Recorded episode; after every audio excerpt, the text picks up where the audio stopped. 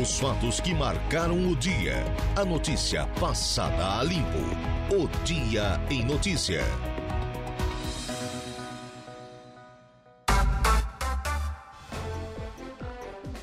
Agora são 16 horas mais 11 minutos, 16 e 11. Boa tarde a você, nosso amigo, para você também, nossa amiga, sintonizado, sintonizada na frequência 95.5 FM para todo o sul do estado de Santa Catarina, norte e nordeste do Rio Grande do Sul, mas é claro também obrigado pela sua companhia, você que está conosco utilizando-se da rede mundial de computadores aí na nossa live do Facebook também no YouTube, no nosso site, enfim, nas mais diversas plataformas que a tecnologia disponibiliza atualmente. Muito obrigado pela sua audiência. Começamos agora mais um dia em notícias, sempre com o oferecimento de Angelone Araranguá, onde todo dia é dia é de super promoções, super ofertas para você. Também conosco, Januário Máquinas, força, potência, durabilidade, economia confiabilidade que a sua terra precisa está lá, em Turvo, ali às margens da Avenida Municipal no bairro São Cristóvão, na Januário Máquinas, saindo agora da sua linha de produção. Todas as máquinas, implementos, serviços da Januário Máquinas e, é claro, também conosco a Impro. Conheça mais sobre as nossas linhas de botas de PVC e calçados antiderrapantes desenvolvidas para as mais diversas atividades e riscos. Essa é a Impro. Olha, hoje no programa Trabalhos técnicos com Eduardo Galdino, eu me chamo Laura Alexandre, juntos vamos até às 19 horas. A pauta tá cheia aqui. Por telefone, Francis Lei Martins, secretário do Desenvolvimento, Indústria, Comércio e Turismo de Sombrio. Assunto: balanço das principais ações de sua pasta. Também ainda converso aqui no estúdio, ele já está aqui nos bastidores, com o Maurici Rodrigues, da Fama, na pauta, Parque Belinzone recebe plantio de mudas novas. Por telefone, o vereador de Turvo, Patrick Nazari, vai falar da fiscalização da Ares no seu município. Ainda também conversa com o prefeito de Praia Grande por telefone, o prefeito Fanica. O seu município é a capital mundial dos cânions. A Capadócia brasileira, capital do balonismo, Praia Grande celebra 65 anos de história e desenvolvimento. E também no estúdio, converso com o Reginaldo Gallery, extensionista da EPAGRE, que fala do evento que será realizado lá em Morro Grande. Além de tudo isso, você sabe, a conversa do dia com Saulo Machado e Lucas Casagrande. Também teremos aqui a previsão do tempo com Ronaldo Coutinho, as ocorrências policiais com Jairo Silva, a oração do Ângelus com o padre Daniel Zilli, o momento esportivo com ele, que hoje está de volta de Jair Inácio, e é claro, espaço para a sua interatividade, para a sua participação, porque evidentemente é o ouvinte quem direciona aqui as nossas atenções, manda e desmanda na nossa programação, fazendo uso do tradicionalíssimo 35240137. Esse é o nosso telefone fixo, o que mais toca, o que mais é acionado em Araranguá e região, 35240137. Mas se você preferir, manda lá a tua mensagem de texto, áudio, foto, vídeo para o nosso WhatsApp. Qual é o número? Não anotou ainda? Então marca aí, 98808 4667. Céu encoberto em Araranguá e região. Ontem estava frio, mas hoje de manhã. Dudu, o que, que tu acha? Hoje ou ontem estava mais frio? Hoje, né? Hoje está mais frio, né? Hoje hoje está mais frio, sem dúvida nenhuma. É, temperatura registrando agora, para ter uma ideia, aqui no centro da cidade das avenidas, estamos com 15 graus. 15. Ontem começamos o programa com 16 um pouquinho, coisa mínima, mas está mais frio, sem dúvida nenhuma, né? Do que na segunda-feira. Mas você está aí do outro lado sentindo é, o calor aqui da nossa programação, que com certeza vai te aquecer um pouquinho. Vamos lá. 16 horas e 15 minutos, 16 e 15. Informações de destaque agora no nosso portal no www.radioararanguá.com.br. Oportunidade, Unesc Polo Araranguá está com matrículas abertas e novos cursos. Deputado federal destina recurso para compra de equipamentos para o Saer Sarasul.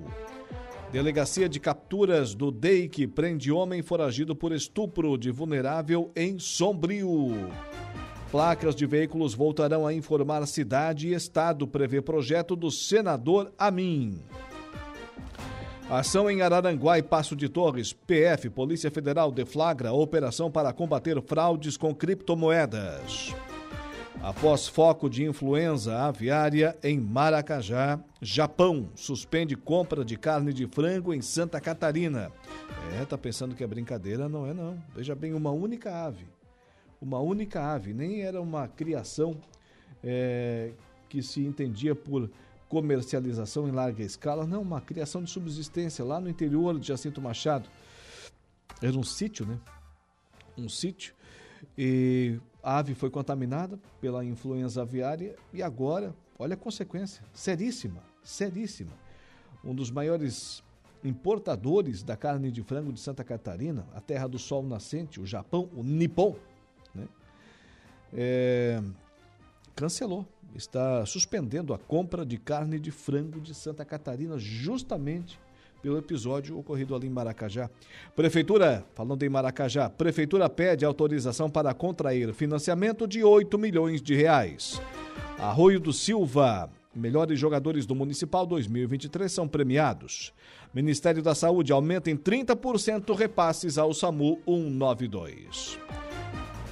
Notícias de destaque agora lá no nosso portal no www.radioararanguá.com.br. Dudu, nosso entrevistado por telefone não está sendo possível. Vamos acionar então o Maurici que está conosco aqui no, no, nos bastidores. Então toque para a Renata ali e ela já pede para o Maurici entrar. E, e já adiantamos aqui a conversa com o representante da Fama. Mas agora falo para você, meu amigo, para você, minha amiga, aqui no Angelone Araranguá, todo dia é dia. Quem faz conta faz feira no Angelone. E não escolhe o dia, porque lá todo dia é dia. Quem economiza para valer passa no açougue do Angelone e sem escolher o dia, porque na feira, no açougue em todos os corredores, você encontra o melhor preço na gôndola e as ofertas mais imbatíveis da região. Baixe o aplicativo e abasteça. Agora sim, via contato telefônico, vamos até o município de Sombrio, porque eu tenho na ponta da linha o secretário de Desenvolvimento, Indústria, Comércio e Turismo do município, o Francisley Martins. Boa tarde, secretário. Boa tarde, Alaor. Tudo tranquilo? Tudo certo, meu amigo. Seja bem-vindo à programação da Rádio Araranguá. Olha, o, o Francisley assumiu quando a secretaria aí no município de Sombrio? Faz um ano Alô, Francisco. Essa pasta foi sim. em junho do ano passado, então recém completou um ano. Oi. Ah, sim. Cortou o início das suas colocações, mas assumiu a pasta, então, em junho do ano passado, foi isso? Eu, eu e fala hoje, de repente vai ser interessante também tá ligar direto, ah. porque esse nosso WhatsApp. Sim, é, Estamos com uh, interrupções aí constantes na conversa com o Francisley Martins. Dudu vai refazer o contato telefônico, então, no, no velho e bom, né? No velho e bom telefone. O WhatsApp, às vezes, a, a, a qualidade, o som do WhatsApp é infinitamente melhor, né? Do que a, a ligação via telefone, mas depende da internet, né? depende da internet, o serviço digital. E às vezes fica assim, fica pipocando o som e não fica perfeito. Agora sim, contato telefônico restabelecido com o secretário de Desenvolvimento, Indústria, Comércio e Turismo de Sombrio, Francisley Martins. Então você nos contava, Francisley, que assumiu a pasta em junho do ano passado, foi isso? Isso mesmo, faz um ano que estou à frente da pasta. De lá para cá, o que foi possível fazer aí no município de Sombrio, Francisley? Olha, Laur, nós estamos com várias coisas vários projetos em andamento, né? Uh, desde portal turístico no município, a uh, parte de ciclovias que a gente está estudando, aumentar a parte industrial, valoriza Sombrio, que é um projeto que já foi implantado no ano anterior a minha a eu assumir a pasta, mas que vem dando certo e a gente vem continuando, então tem bastante projetos em andamento. Desses é, projetos em andamento, para eles serem viabilizados, você conta, obviamente, com uma equipe à sua disposição, né? Sim. É uma equipe hoje pequena, mas a gente se vira como dá, dentro do possível. Sim, uh, esses projetos que você colocou, qual o, o mais interessante, aquele que é a menina do, dos olhos aí da prefeita Gislaine? Oh, eu vou dizer assim, ó, o parque industrial, quando a gente fala em desenvolvimento econômico, o parque industrial ele é uma coisa bastante importante. Ele foi criado lá em 2003 e a gente está com o projeto na mão para ampliar ele. Talvez nós ampliamos aonde ele já está, onde ele já existe, porque está havendo uma demanda, uma procura por espaço, as empresas querendo se colocar no município, como talvez nós também desloque, faça um outro parque industrial no outro local. Então isso é que, que está indefinido ainda, mas está bem adiantado esse projeto, inclusive com valores já levantados, tudo para ver essa área para parque industrial. Onde que ele está estabelecido o parque industrial e conta com quantas indústrias atualmente, secretário? Ah, nós temos em torno de umas 30 indústrias colocadas no parque industrial. É um tamanho considerável, Entre 20 e né? 30 mais ou menos colocadas lá. É um tamanho considerável. Onde é que ele fica? Aí no município de Sombrio. Qual bairro? Fica entre o bairro Guarita, quase chegando aqui na Januário. É Nova Guarita ali, mais ou menos isso. Entre a Januário e a Guarita, fica Nova Guarita ali. À direita, quem vai de Araranguá para Sombrio? Alô? À direita, quem vai de Araranguá para Sombrio. À direita da BR-101, portanto. Isso mesmo, à direita. Ah, se bem que a Laor, ah, com a questão da abertura da Nereu Ramos, ah, que já está bem adiantada, e nós temos projeto de asfaltamento para ela, levando isso a, até lá próximo a Guarita, se não chegar a Guarita, também surgiu muitos loteamentos novos ali e muitas áreas, entendeu, para se colocar indústrias, entendeu? Então, essa parte, não somente o, o, a marginal, mas também essa parte interna aqui está em, em franco desenvolvimento, como se, como se diz aqui, né? Sim, outro dia conversava com a prefeita Gislaine Cunha, ela me dizia que é impressionante como o Sombrio está crescendo em direção a Araranguá, ou seja, crescendo no sentido norte. É isso mesmo, secretário? Com certeza, com certeza. Porque se nós analisarmos assim a, a vamos dizer assim, a parte leste da cidade, uh, ela é, é, tomada por aqueles banhados, vamos dizer assim, até antes de chegar na ponte. Então é uma parte assim que. Oi? Sim, não, pode concluir. Oi, que qualquer desenvolvimento para aquela área vai muito investimento, entendeu? Sim. De aterro, de saneamento e tudo mais. Uh, para a parte uh, sul, no sentido Porto Alegre, vamos dizer assim, uh, logo em seguida temos o Rio da Laje, já termina ali no bairro Raizeira, já tem a Lagoa de Sombrio, então não tem muito que crescer para aquele lado. Aí então está explodindo para o lado norte, realmente, e Sombrio nos próximos 10 anos vai estar tudo conectado com a Guarita, que fica a 5 quilômetros. Então, só para te ter uma ideia de como está evoluindo para esse lado, né? É, e Araranguá também contribui nesse sentido, porque da mesma forma está crescendo, está se desenvolvendo é, no sentido de Sombrio também, é, para outras regiões, obviamente, né? Mas da mesma forma em direção a Sombrio, Araranguá também tem crescido. Agora, hoje, qual é a cara, qual é a feição principal da indústria de Sombrio, secretário? Continua sendo a confecção? Sim, sim. Eu, eu arriscaria dizer assim que uh, não é 100%, mas um 80% é em torno da confecção. Porque aí nós temos a indústria da confecção, que está vendendo no comércio de Sombrio, que está nos shoppings de Sombrio, ou até de Araranguá e São João do Sul, mas, ou às vezes até São Paulo.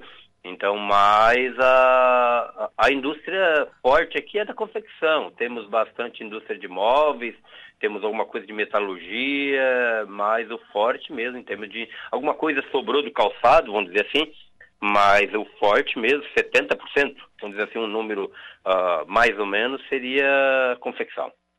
E, e, hoje o município ele disponibiliza, ele oferece incentivos para que os seus cidadãos gerem empregos, constituindo empresas para trazer indústrias de outros municípios. Há esses incentivos também sobre hoje?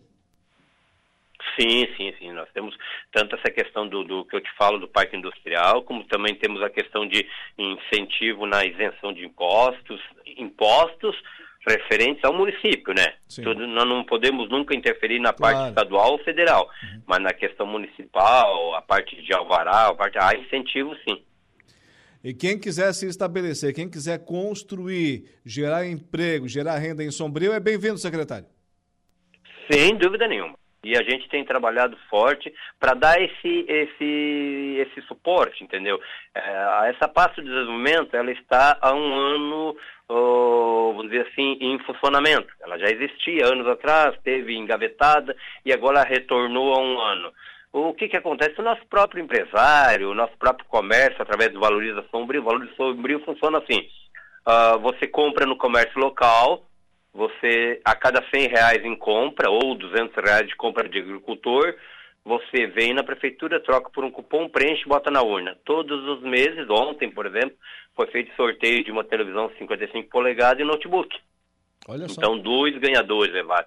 Então, esse valor, a gente fez um investimento em torno de quase 100 mil reais, entendeu? De de prêmios que vão ser distribuídos durante o ano, fechando com uma moto lá em dezembro, e em que o comércio se sentiu valorizado, porque aumentou a, a compra no comércio local, e também a arrecadação do município aumentou em torno de 30% na questão de CMS.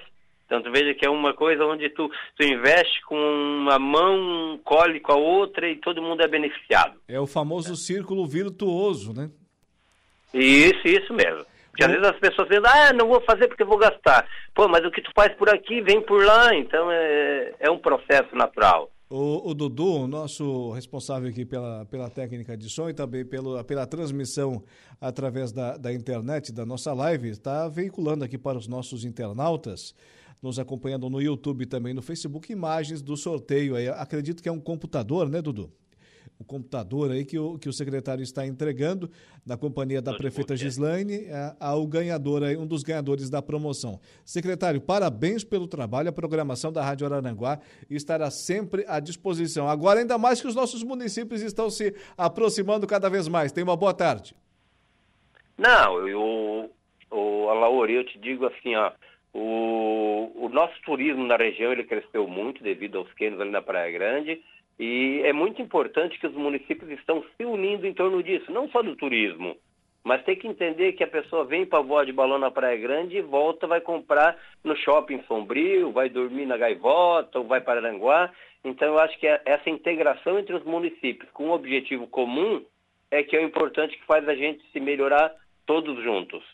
Todos na mesma direção e que essa direção seja para frente. Secretário, muito obrigado, boa tarde. Ok, boa tarde. Muito obrigado também por nos recepcionar. Francisley Martins, secretário de Desenvolvimento, Indústria, Comércio e Turismo de Sombrio. Traz para cá, nos estúdios, agora vamos falar de meio ambiente. Parque Belinzone recebe plantio de novas mudas. Meio ambiente também turismo, né? Por que, que não? Vai ser um, já está sendo um dos cartões postais aqui do nosso município, da nossa região, o Parque Belinzone. Para falar sobre esse assunto, converso agora, ele que gentilmente nos atendeu, está aqui nos estúdios, Maureci Rodrigues da Fama. Seja bem-vindo à Rádio Araranguá mais uma vez. Boa tarde, meu amigo. Boa tarde, Alaor, muito obrigado. Boa tarde a todos que estão é, nos ouvindo e também acompanhando aí pela os internautas, né? Dudu, eu tenho que eu me esqueço quando o microfone é aberto para o Maurici, tem que diminuir o grave, Dudu. Senão ele coloca a minha voz aqui no chinelo, Dudu. Maurici, nos fale dessa iniciativa. Eu estou com um pouco de gripe, está mais grave ainda, né? então, na verdade, a gente vem com uma desde o início do governo nessa parceria com o Samai, né? Sim. É, são duas autarquias que pertencem a, e que auxiliam o governo do município, né?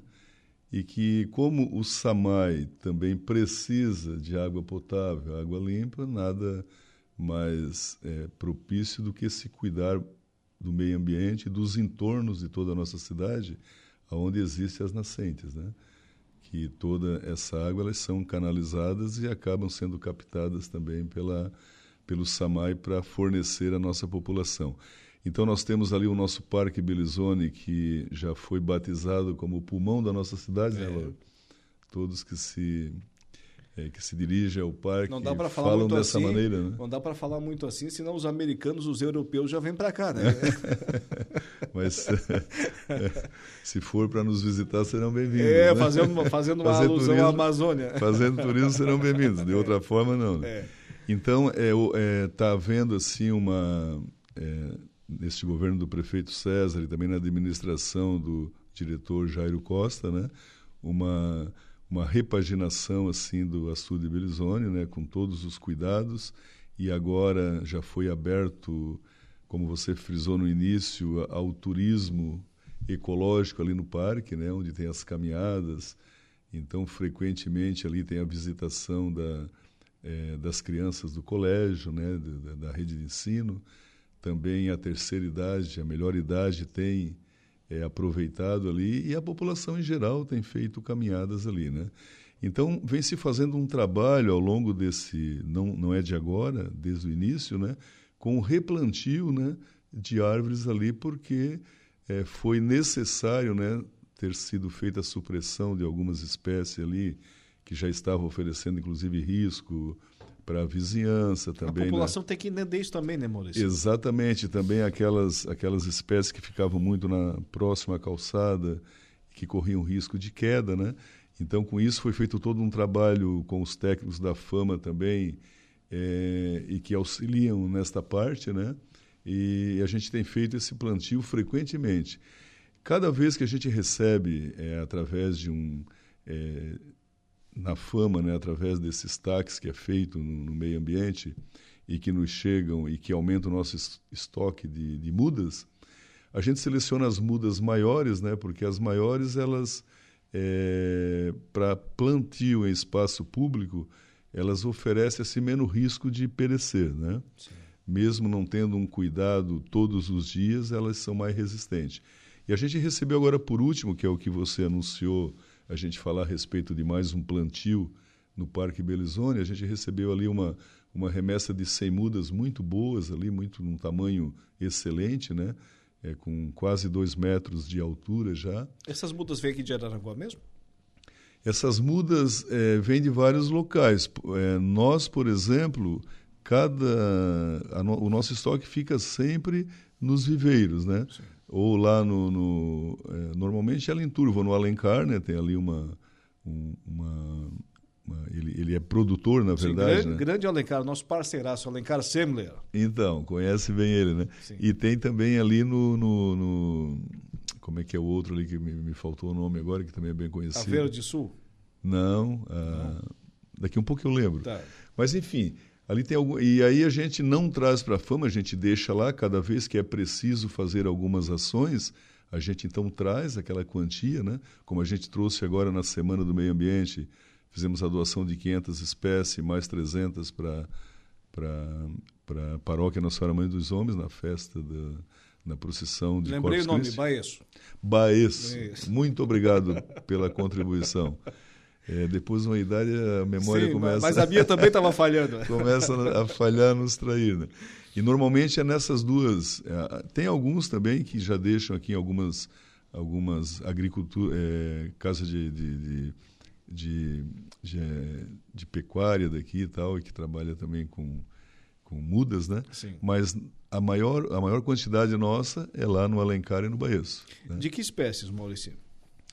Bom, nós trabalhamos, né, como trata-se de, de meio ambiente, né, a gente sempre trabalha com as espécies nativas da nossa região, ou seja, que são compatíveis com a Mata Atlântica, né, que é o nosso caso aqui. Né? Então, nós trabalhamos tanto com mudas é, nativas é, de, de floresta mesmo, como também frutíferas, só que frutíferas nativas, né? como gabiroba, grume-chama, araçá, essas frutas nativas da região, né? É... Por que as frutíferas também? Porque quando você começa a reflorestar os espaços é, públicos urbanos, né, como é o caso do Belizone, você está proporcionando também alimento para os pássaros, né? Certo, que hoje tem a existe... contribuição à fauna, né? Exatamente. Hoje existe uma escassez muito grande, né, de espaço e de alimentos para os pássaros, né? Então, o, inclusive o prefeito está com um projeto agora de fazer um reflorestamento em todas as áreas verdes do município. É, olha só. Isso, ele está nos pedindo para fazer esse plantio de árvores na, é, frutíferas nativas. Que maravilha, ótima, ótima iniciativa. E esse plantio no Belizone, ele já iniciou? Sim, sim, essas, essas 100 mudas que foram as últimas doadas agora, né? Já iniciaram esse plantio, né? É naquela região ali que ainda precisa ser é, reflorestada, né? É, a cada ano a gente faz algumas inserções ali, por exemplo, na Semana do Meio Ambiente, é, todo ano se faz alguma ação ali também, né? Quando as entidades participam junto, é, nessa Semana do Meio Ambiente, como é, tem a, NESC, Laios, enfim, um monte de entidades, né, Rotary. Essa foi então, uma, sim, pode concluir. Então a gente aproveita né, esse pessoal voluntário e já faz uma ação de plantio na cidade. Normalmente se direciona ali para o Parque Belizone. Essa foi uma parceria junto com o SAMAI, né? Parceria com o SAMAI, exatamente. É. Então, em várias ações, né, desde, como eu ia falando desde o início, Fama e SAMAI sempre fazendo uma parceria voltada ao meio ambiente. Nós temos o projeto Arco-Íris, também é feito em parceria com o SAMAI e o governo do município, claro, né? sempre com o apoio do governo do município, né? Mas é, a gente faz essas atividades sempre em parceria, é, porque, por exemplo, cada ação também que o SAMAI tem que fazer sempre está envolvendo o meio ambiente, né? mesmo numa, numa, numa nova ETA, né? como foi a do Morro dos Conventos, né? então sempre tem é, é, a requisição da do apoio da, de, por parte técnica do meio ambiente do, do, da fama. Até porque são, são temas, são ações que estão interligadas. Né? Para ter uma boa água, precisa também de preservação né? da, Exatamente, exatamente. Todo, todo o entorno de onde você tem é, captação de água tem que ter uma boa proteção ambiental e, e parte de arborização, né? para poder manter esses mananciais, precisa isso. Né? Agora, Maurício, para a gente encerrar, cabe aqui a gente fazer um registro é, para que as pessoas, além de, de contribuir no cuidado dessas plantas, também ajudem ali o, o ambiente a se construir, né? Exatamente. Eu acho que essa parte é importante, né, Laura? É, que é a conscientização, né? Eu acho que a, a conscientização ecológica, ela parte realmente de uma educação que a gente precisa ter entendendo que o meio ambiente ele, ele nos devolve aquilo que nós é, o depositamos nele, né? Se nós tratarmos com cuidado, preservando, ele vai nos devolver vida, né? Porque todo a nossa existência depende do meio ambiente, né? depende da natureza. Então isso é muito importante. Eu acho que a nossa população ela é um fator importantíssimo eu acho que a, a fundação é um meio regulador, né? regulador é, para orientar, para licenciar, para fiscalizar, mas eu penso que a população é a parte mais importante. Quando ela consegue incorporar isso e, e nas suas atitudes ser sempre é, uma atitude ecologicamente correta, a gente cresce muito com isso porque a cidade passa a ter uma qualidade de vida realmente muito melhor para toda a população. Sem dúvida nenhuma. Meu amigo, muito obrigado por estar conosco mais uma vez aqui na programação da Rádio Araranguá. Fica o convite para retornar sempre que necessário aqui e conversar com os nossos ouvintes. Eu é que agradeço pelo espaço, pelo convite. A gente está sempre à disposição. Conte conosco, né?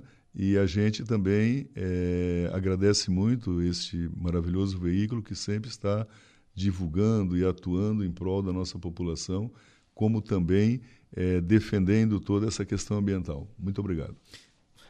16 horas e 40 minutos, 20 faltando para as 17 horas. Intervalo comercial na volta. Converso aqui com o vereador de Turvo, Patrick Nazari. Também ainda tem o Ronaldo Coutinho com a previsão do tempo e o Jairo Silva com as ocorrências policiais. A notícia passada a limpo. O Dia em Notícia. Previsão do tempo. Oferecimento. Faça já sua matrícula. Chame no Whats 999 150 433. Graduação Multi-UNESC. Cada dia uma nova experiência. Laboratório Rafael. Lojas Benoit. Bife Materiais de Construção. E Estruturaço Loja de Drywall. No Distrito Industrial em Araranguá.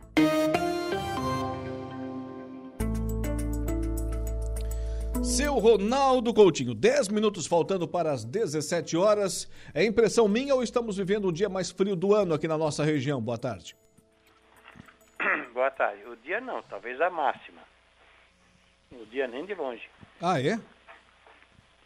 Então é impressão mesmo. Né? A máxima de vocês hoje, deixa eu ver aqui. Tá comendo o que, Coutinho? Hã? Tá comendo o que aí? Eu rosquinha. Polvilho? É, é, deu 15,2 a máxima ali no Inemete é. e 14,7 lá na Serra. Mas não foi também a máxima mais baixa, mas foi uma das tardes mais frias. Aqui na Serra, sim. Ali no Rio do Rastro, a máxima foi 4,7. Hum. Lá perto de Bom Jardim, 5,4. Aqui em casa, 9 e pouco. Agora está 2 graus no Rio do Rastro, 2,8 perto de Bom Jardim deixa eu ver, 3 e 9 lá na, na, na entrada da cidade, aqui em casa está 5 e 3, tá, tá bem frio. E com alguma chuvinha fraca, uma garoa, né? A tendência de tempo bom amanhã, frio, pode ficar abaixo dos 7, 8 graus, a, a tarde fica bem agradável, mais do que hoje. No decorrer do, da quinta, tempo bom, sexta, tempo bom, sábado, domingo também, segunda, e fica mais quente, né? Na, a partir de do, sábado, domingo, já pode chegar acima de 27 graus. E o mar fica ainda um pouco agitado. Hoje, amanhã e talvez na sexta. Da Climaterra, Ronaldo Coutinho. Não vou te fazer mais perguntas, teste com crédito. Termina o teu café com rosquinha de polvilho aí. Valeu, tchau. Ronaldo Coutinho com a previsão do tempo aqui no programa. O Dia em Notícias está de volta. Polícia. Oferecimento Unific. A tecnologia nos conecta. Autoelétrica RF Araranguá. Estruturaço. Loja de gesso acartonado. Eco Entulhos. Limpeza já. Fone 99 608 mil. Cia do Sapato. E Castanhetes Supermercados. Polícia prende homem que rompeu tornozeleira eletrônica e ameaçou a ex-mulher em São Ludgero. E homem é condenado a mais de 800 anos de prisão após estuprar enteada durante seis anos. Ocorrências policiais com Jairo Silva.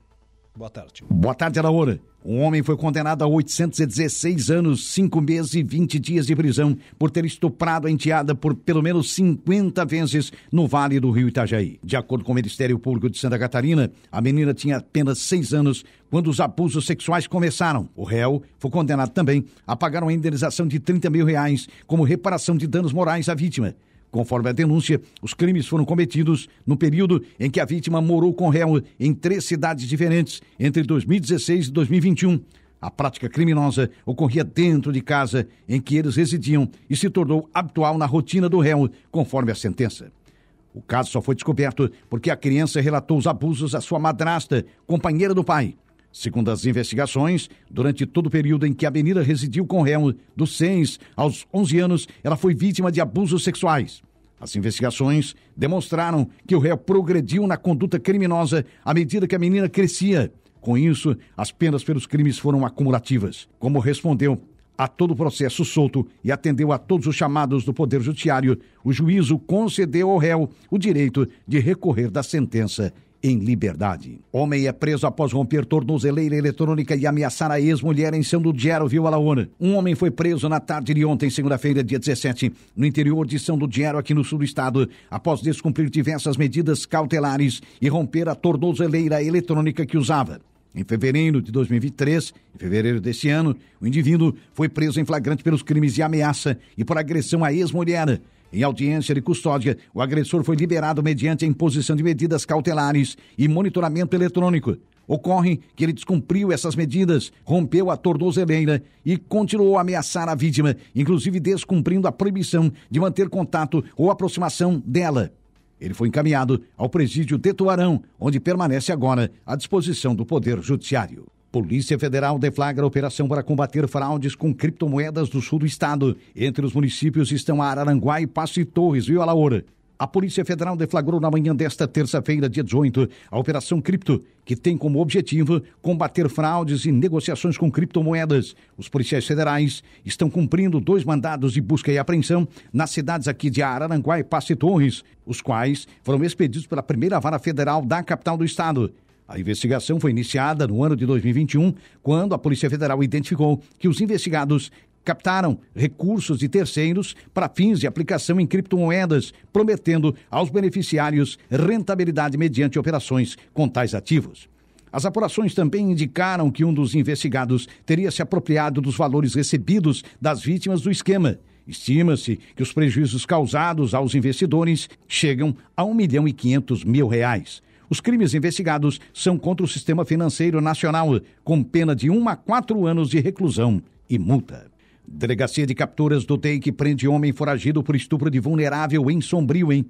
Na segunda-feira, ontem, dia 17, viola hora, a Polícia Civil de Santa Catarina, por meio da Delegacia de Capturas da Diretoria Estadual de Investigações Criminais, cumpriu um mandado de prisão expedido em desfavor de um homem pelo crime de estupro de vulnerável. Crime este previsto no artigo 71 do Código Penal Brasileiro, com sentença definitiva de 14 anos e 5 meses de reclusão. A ordem judicial é oriunda da primeira vara criminal de Cachoeirinha, no Rio Grande do Sul, na região da Grande Porto Alegre. O homem residia na cidade de Gravataí e cometeu os crimes de forma reincidente, chegando a ser ameaçado de morte, motivo pelo qual acabou se mudando para Santa Catarina, abandonando o estado vizinho, vindo a se refugiar em Sombrio. Após diversas diligências investigativas, foi possível descobrir que ele estava na cidade de Sombrio Assim, policiais civis da DECAP e também da DEIC se deslocaram até Sombrio, onde o foragido foi localizado. Durante a abordagem, o alvo não entendeu a ordem policial, tentando dar partida ao veículo para empreender fuga, mas acabou sendo capturado pela Polícia Civil. A DECAP DENC reforça o seu compromisso em prol da segurança da sociedade catarinense. Denúncias e informações relacionadas a foragidos da Justiça podem ser encaminhadas para o e-mail deicapturas.pc.sc.gov.br. O anonimato é garantido.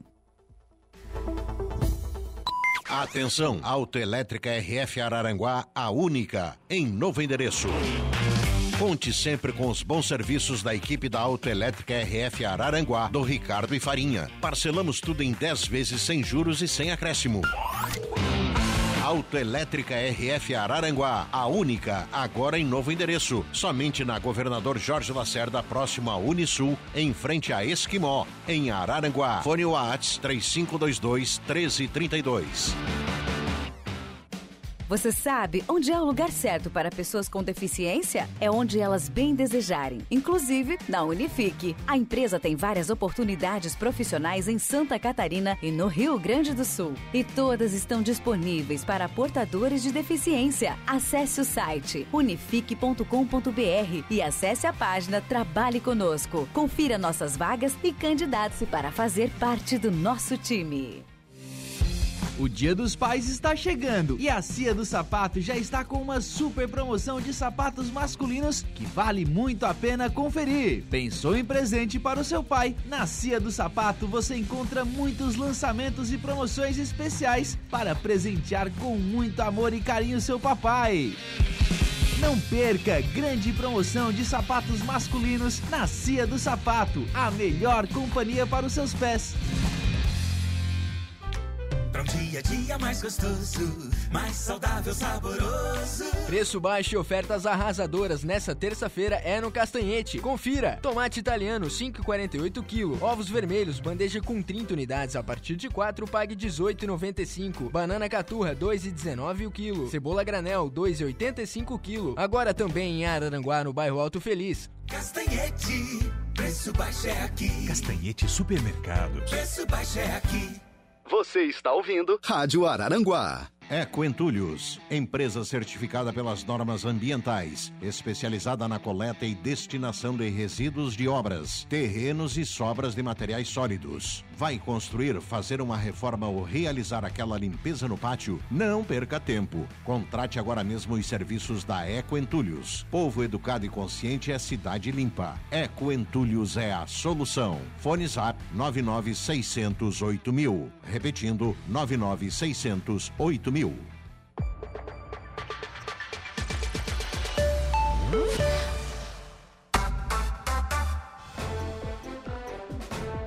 Agora são 17 horas e 3 minutos, 17 e 13. Estamos de volta aqui com o nosso programa O Dia em Notícia. Olha, eficiência para a sua produção render muito mais. A força que a sua terra precisa está lá na linha de produção, na linha de montagem da Januário Máquinas.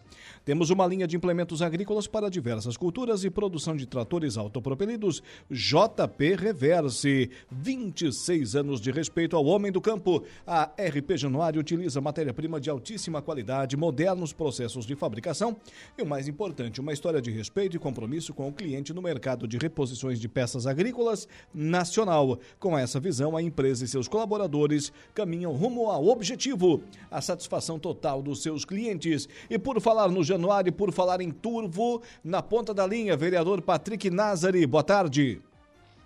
Boa tarde, Alaor. Boa tarde a todos os seus ouvintes. Mais uma vez, um prazer falar contigo aqui. Seja bem-vindo novamente à programação da Rádio Araranguá. Vereador, é, alguns dias atrás nos trouxe informações sobre aquela reunião em Florianópolis, onde o município foi em busca de ajuda, de elucidação para esses, uh, esses problemas que a população enfrenta no que diz respeito à água e ao saneamento básico. Agora parece que temos um segundo capítulo dessa história, ou seja, a Aris vem ao município de Turvo, já está em Turvo. É isso, vereador? Exatamente, isso mesmo. A gente teve naquela ocasião, até né, conversamos contigo aqui ao vivo também, prestando informação de que nós estávamos em Florianópolis, trazendo a Ares, que é a agência reguladora que fiscaliza os serviços da Casan, né, os serviços da água e do esgoto aqui no município. Então hoje a gente recebeu aqui em Turvo é, os representantes da área, né? tivemos uma reunião na sede da prefeitura o prefeito, alguns outros vereadores, os representantes da Casan e os técnicos da área. Então eu gostaria de, de registrar aqui, né, para quem nos acompanha, deixar para ti também rapidamente em primeira mão que a Ares acabou de ir para campo aqui em Turvo, ela está na cidade e esses técnicos estão fazendo um levantamento aqui de é, desde a captação né, da nossa água, tratamento, até a coleta do esgoto e tratamento do esgoto, Lau. Esse levantamento ele fica concluído em quanto tempo, vereador?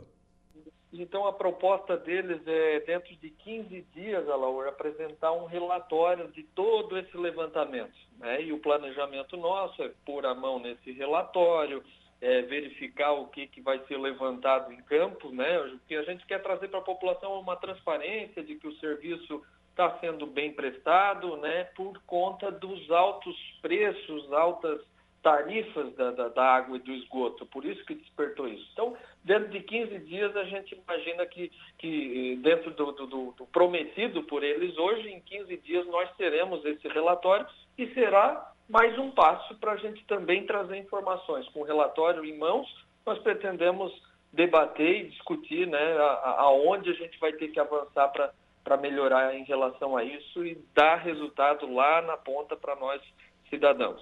Vereador, muito obrigado. Quem mais agradece é a população turvense, nossos amigos aí da capital brasileira da mecanização agrícola, pelas informações, como bem disse, pela transparência nesse processo. Tenha uma boa tarde, muito obrigado. Obrigado, Alaor, e a gente volta aí com mais informações assim que der. Te agradeço pelo espaço. Um abraço a todos. 17 horas e 6 minutos. Diego Macan, qual é o seu destaque na notícia da hora? Caixa começa a pagar parcela do Bolsa Família de julho. Notícia da hora.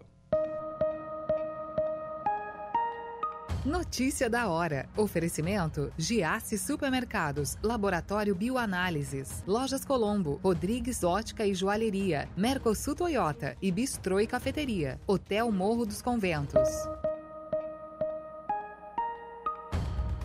A Caixa Econômica Federal começa a pagar a parcela do, de julho do novo Bolsa Família. Recebem nesta terça-feira os beneficiários com número de inscrição social, UNIS, de final 1, moradores de 107 municípios do Rio Grande do Sul, Alagoas e Pernambuco, afetado por é, calamidades perdão, públicas, também recebem o pagamento nesta terça-feira, independentemente do NIS. O governo unificou o pagamento no primeiro dia do programa por causa do ciclone extratropical que atingiu 60 municípios gaúchos e pelas chuvas que afetaram 32 municípios de Alagoas e 15 de Pernambuco. É a segunda parcela com um novo adicional de 50 reais a famílias com gestantes e filhos de 7 a 18 anos de idade. Desde março, o Bolsa Família paga outro adicional de 150 reais a famílias com crianças de até 6 anos de idade. Dessa forma, o valor total do benefício poderá chegar a 900 reais para quem cumpre os requisitos para receber os dois adicionais. O valor mínimo corresponde a 600 reais, mas com o novo adicional, o valor médio do benefício sobe para R$ 684,17. Segundo o Ministério do Desenvolvimento e Assistência Social, neste mês o programa de transferência de renda do governo federal alcançará 20,9 milhões de famílias, com gastos de 14 bilhões de reais. Eu sou o Diego Macan e esse foi o Notícia da Hora. Laboratório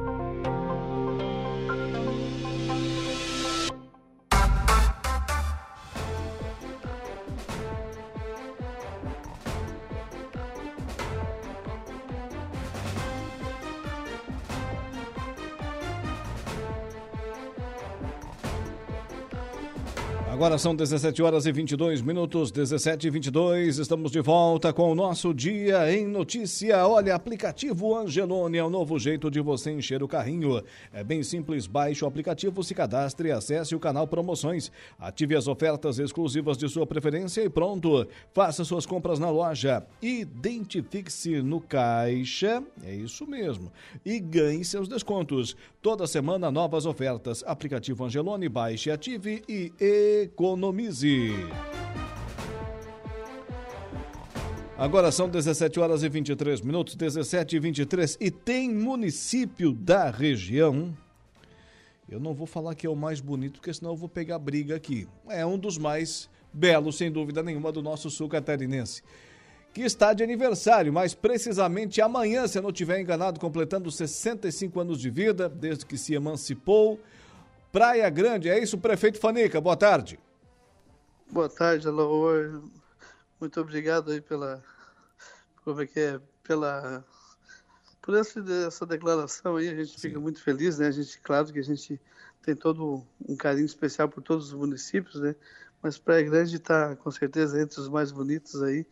E a gente está muito orgulhoso. Amanhã, uma data muito importante para a gente, né? 19 de julho de 1958, Praia Grande estava é, dando início ao, à emancipação política do município, né? Praia Grande é e filha hoje... de prefeito. A Praia Grande é filha de Sombrio ou filha de Turvo? É filha de so... é filha de é filho de Turvo, de é, Turvo. É, é filho de Turvo, né? Isso, isso, isso, isso. É na verdade Turvo, é, é, eu acho que a grande maioria, né? É. E, é, de turvo. Então amanhã a gente está de aniversário, uma data muito importante, 65 anos. Né? Nós até tínhamos programado umas festividades e daí em virtude, virtude não, em, devido ao aquela, aquela, aquele evento da enchente, a gente resolveu, é, ainda estamos em processo de recuperação, mas a gente resolveu fazer mais mais simples, porque acabamos gastando um pouco mais do que, do que a gente não, não tinha programado. Então, vamos fazer o nosso ato aqui mais simplório, mas não menos é, com a dedicação, com o carinho, com o amor que a gente tem pelo município. Né? A data não vai passar em branco, né, prefeito? Não, não vai, não vai. Amanhã a gente tem, tem algumas celebrações aqui, missas e, também fizemos algumas, algumas, algumas lembranças aí para lembrar os 65 anos do município. Final de semana também vamos ter uma festa aí do padroeiro, que a gente vai também vai estar comemorando junto, né?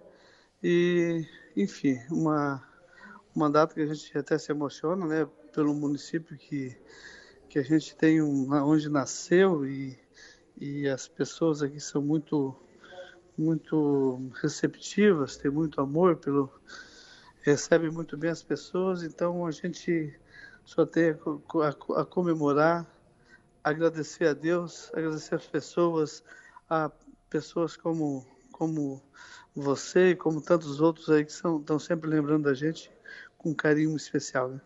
Prefeito, uh, tem essa questão financeira, obviamente, que o município é, teve que, que, investir aí na recuperação depois é, das sucessivas enxurradas, enchentes, vendaval até mesmo tem essa questão financeira, mas também o próprio aspecto emocional, né? Não dá para fazer uma festa muito grande diante de tudo que aconteceu recentemente, né, prefeito? Acredito que a sua atitude da administração municipal, apenas marcando a data, assim como está fazendo, é o mais correto nesse momento, né?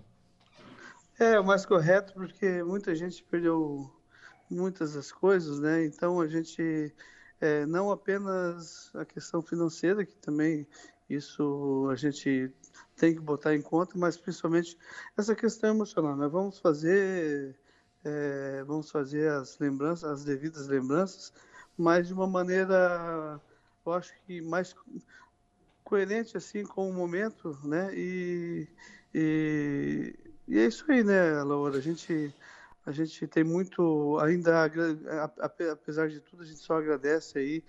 Passamos esse último ciclone graças a Deus foi pouquinha coisa. E então então vamos comemorar mas de uma maneira é, eu acho que consciente e, e, de agradecimento principalmente. Agradecimento a todas as pessoas que ajudaram a gente naquele momento difícil né? e enfim vamos amanhã amanhã a gente vai estar de aniversário aí vamos mandar até um, os agradecimentos a todas as pessoas aí que estão junto com a gente nessa caminhada. O prefeito falou em bolo, falou que ia mandar, falou em aniversário e falou que ia mandar. Eu pensei que ia mandar um pedaço de bolo para nós aqui. Mas prefeito... É, vai ter, vai ter bolo. Fica o convite, fica o convite. Fica o convite de vir até aqui, vai é. ter bolo, vai ter bolo sim. Fica o convite de vir até aqui, né? Nosso município sabe que sabe que a Rádio Araranguá é muito bem-vinda aqui em Praia Grande. E se quiser aí, nós estamos aí, será um prazer recebê-los aqui, né? E até aí foi é um pouco difícil, né? é, né? Mas obrigado, prefeito. Aqui... Obrigado. Mas é, falando também de coisa boa, essa semana recebemos, até foi ontem, acredito, material aí da assessoria de imprensa do deputado José Milton Schaeffer, é, visitando as obras da Serra do Faxinal. E as obras estão andando mesmo, prefeito? Estão, Alô, estão andando assim a todo vapor, é, graças a Deus aí, com o compromisso do governo do estado, pedindo para que a obra ande bem rápido, né? ande, né? tivemos a confirmação, estava o deputado Zé Milton, é, o deputado Volney Weber também estava junto, com o secretário Jerry Comper, mais o coordenador regional Ademir, mais o pessoal, o vice-lar, que é da superintendência, pessoas que estão comprometidas com o andamento da obra, pediram, inclusive, na, na durante o, a, a, passagem ali, a visita, pediram para o engenheiro e para os representantes da empresa, pode tocar aí. Confirmamos que estava tudo ok, novamente os pagamentos por parte do governo do estado e está tudo ok. Né? Então a obra está andando muito bem, a empresa muito caprichosa, muito comprometida e é um sonho que está saindo devagarzinho, saindo do papel. Né? Sem dúvida nenhuma, está se realizando. Já tem perspectiva, já tem um certo horizonte lá na frente, prefeito, de quando essa obra será finalizada ou está muito longe ainda? É, nós, assim, nós temos agora já praticamente dois quilômetros pronto para ser colocado a base de concreto lá na parte de cima, que vem da divisa para baixo, né? E também as curvas que que tinham sido que faltavam pavimentar na subida também vão ser estão quase prontas para para pavimentação. Então isso já é, fazendo essas pavimentações já vai sobrar acho que uns 6 quilômetros só para daí dar continuidade. Então eu creio que que pavimentando esses trechos aí o restante vai bem rápido, né? É, claro que a gente depende muito também dos intempéries, né? Mas, mas se Deus quiser aí, a empresa está com tudo na mão, está tudo prontinho e, o, e a obra deve andar bem rápido mesmo. Talvez não no prazo inicial estipulado, que atrasou um pouco por causa de uma licença ambiental da supressão vegetal, mas eu creio que, que bem próximo do prazo de, de entrega ela vai estar tá, vai tá vai tá, vai tá pronta. E qual é o prazo, prefeito? Esse ano ainda? O ano que vem? Quando que é? Seria final do ano que vem, né? Final do ano que vem. Alô, final do ano que vem. e a Serra do, e nós, é, nós temos a 68 também, né, que a gente está é, na eminência aí de, de uma resposta positiva aí, o governador, numa audiência que a gente teve com o governador Jorginho Melo, é, juntamente com a Secretaria de Infraestrutura, que foi na, naquele momento do, da enchente, é, a gente também estava com um ofício, o deputado Zé Milton é, levou um ofício para a gente ter uma, uma resposta da S68 para a Grande Jacinto, e eu creio que nos próximos dias aí vai, vai se definir uma, um posicionamento positivo aí para a obra continuar. Né? A gente acredita que nos próximos dias possa ter essa, esse posicionamento positivo aí por parte é, de continuidade da empresa ali, da CETEP, ou é, se eles não quiserem, vai ser chamada a próxima colocada. É, ontem, numa entrevista à imprensa da capital do estado, o secretário de Infraestrutura, que esteve aí em Praia Grande,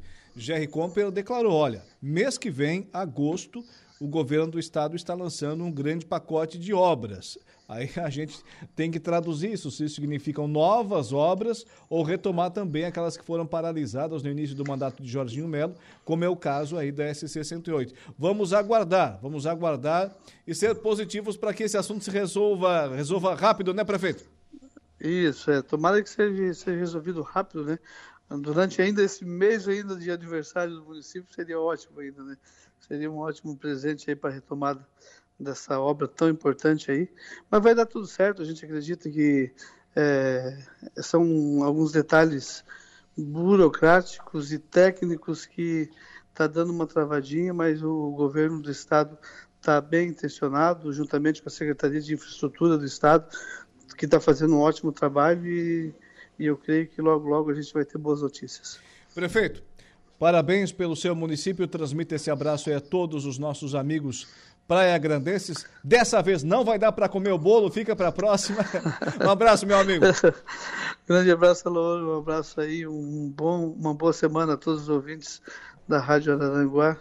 E sempre que quiserem vir à Praia Grande, receberemos todos aí de braços abertos, tá? Muito obrigado. Tá aí. Prefeito Elisandro Pereira, prefeito Fanica de Praia Grande, completando amanhã 65 anos de emancipação político-administrativo. É, Praia Grande é filha de Turvo, filha de Turvo, veja bem.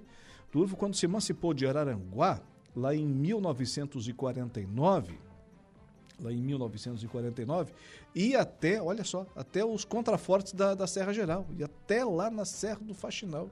Era um grande município, né? não que hoje não seja, evidentemente, mas territorialmente falando, era muito maior o município de Turvo, que gerou aí uma uma infinidade não, né? Mas um, um, número considerável de outros municípios, como Meleiro, Praia Grande, Jacinto Machado, Ermo, Timé do Sul, Morro Grande, enfim. Agora, falando em Turvo, o agro em notícia para a Copersuca desde 1964. O Agro em Notícia. Oferecimento. Copersuca. Há 57 anos cooperando com muito sucesso.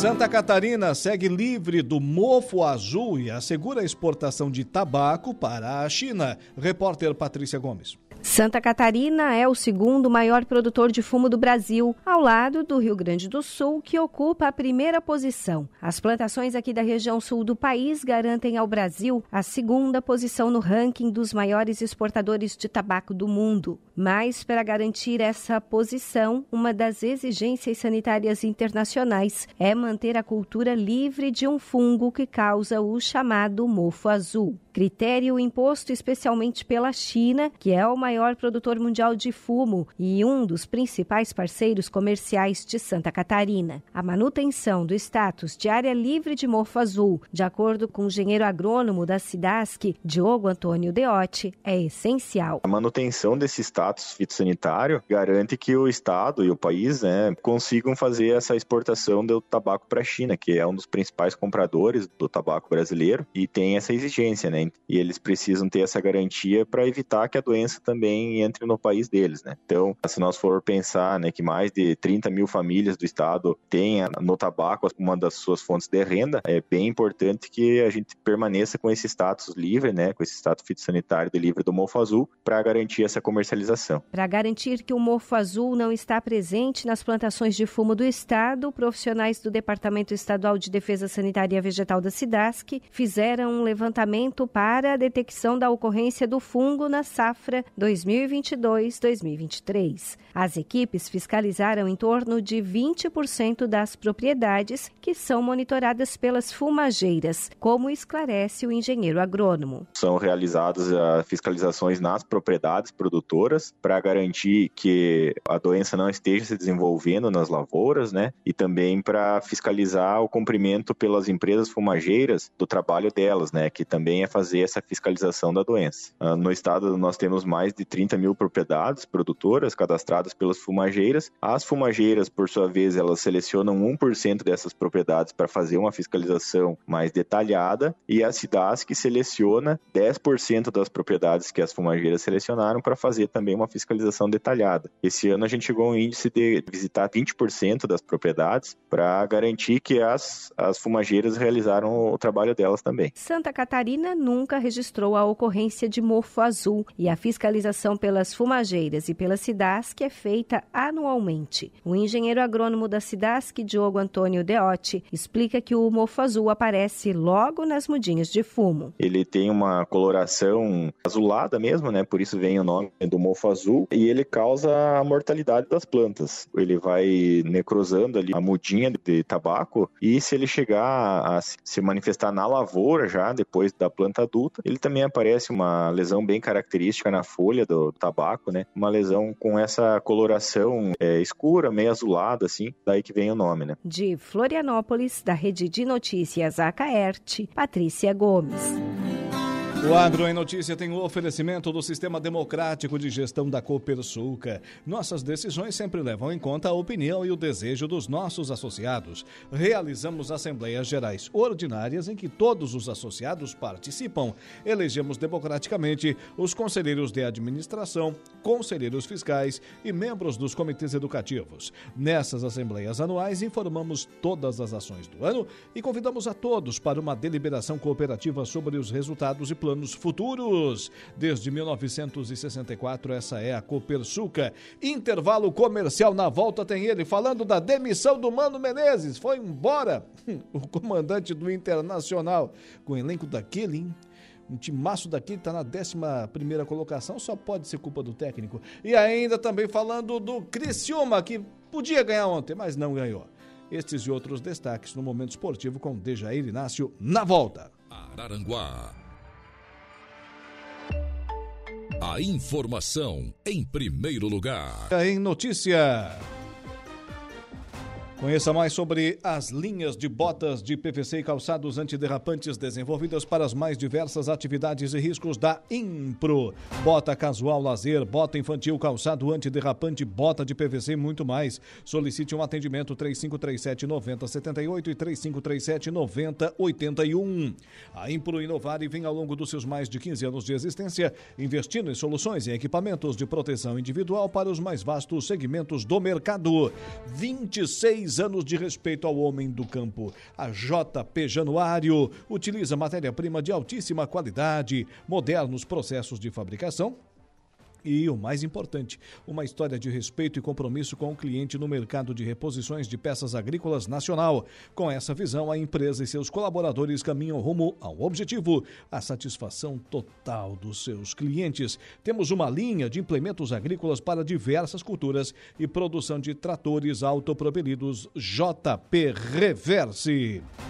Curtindo a nossa live lá no Facebook, a Gilmara Mara Rocha Fernandes, Sócrates, Dias. Também ainda o Valdeci Batista de Carvalho e o Miro Borba. Obrigado, gente, pela audiência.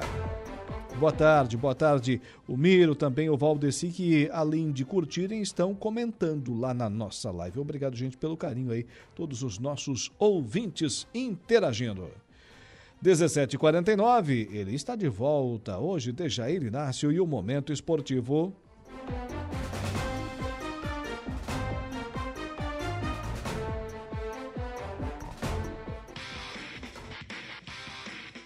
Momento esportivo. Oferecimento De Pascoal Araranguá, F3M, o Lojão Materiais de Construção e Roberto Despachante. 10 para 6 da tarde, né? Da tarde. O dia está ficando maior de novo. Boa tarde, Dejair Inácio. Boa noite, alô, Alexandre. Só para contrariar. Só para contrariar, né? Tá Senão que a gente tá bem entrosado, né? Anda, anda vezes a gente tá bem entrosado. Alexandre aqui. Pires. Um dá boa tarde, outro dá boa noite. É. Então tá certo. Ontem, Dejair Inácio estava na Cidade Azul, né? E não pôde estar conosco aqui, estava em Tubarão. Mas hoje, retornando aqui ao seu espaço consagrado da, da programação da Rádio Araranguá.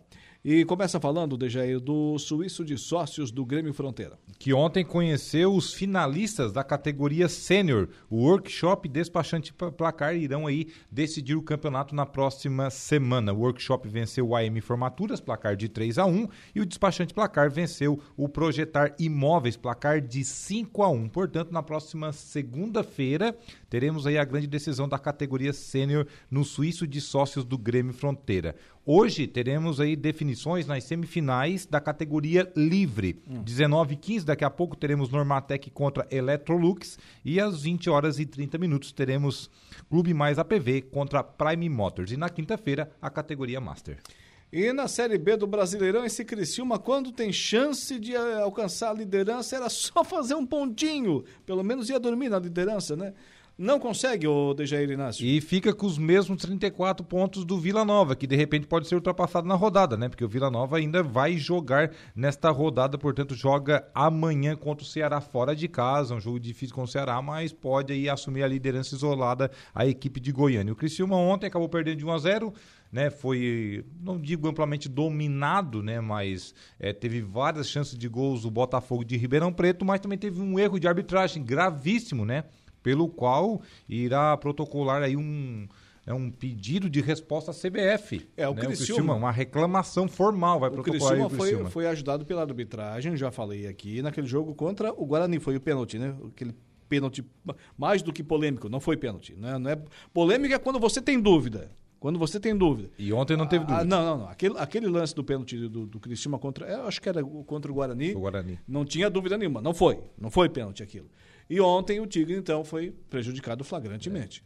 É. Não, ontem, além do jogador do Criciúma estar arrancando do campo de defesa. É, tava ali em cima da linha, né? É, tava já em cima da linha, mas tinha a perna do tórax do jogador, a perna estava em condição, dando condição já na, na frente. O zagueiro do Botafogo de Ribeirão Preto. Um erro grosseiro, né? Então deixa seguir, deixa seguir. Tem VAR pra, pra quê? Pra bonito? Pra ficar lá em cima os caras lá assistindo TV, que nem nós em casa? Não, deixa seguir o lance. Então aí foi amador, não o árbitro da partida, que estava não estava na sua condição, porque aquilo ali é para o bandeira, mas sim o auxiliar. O auxiliar tem que não, não tem que ter se precipitado no, lance daquele Mas vem cá, naquele lance. naquele lance, o bandeirinha parou. Parou lá, ergueu, ergueu o seu instrumento.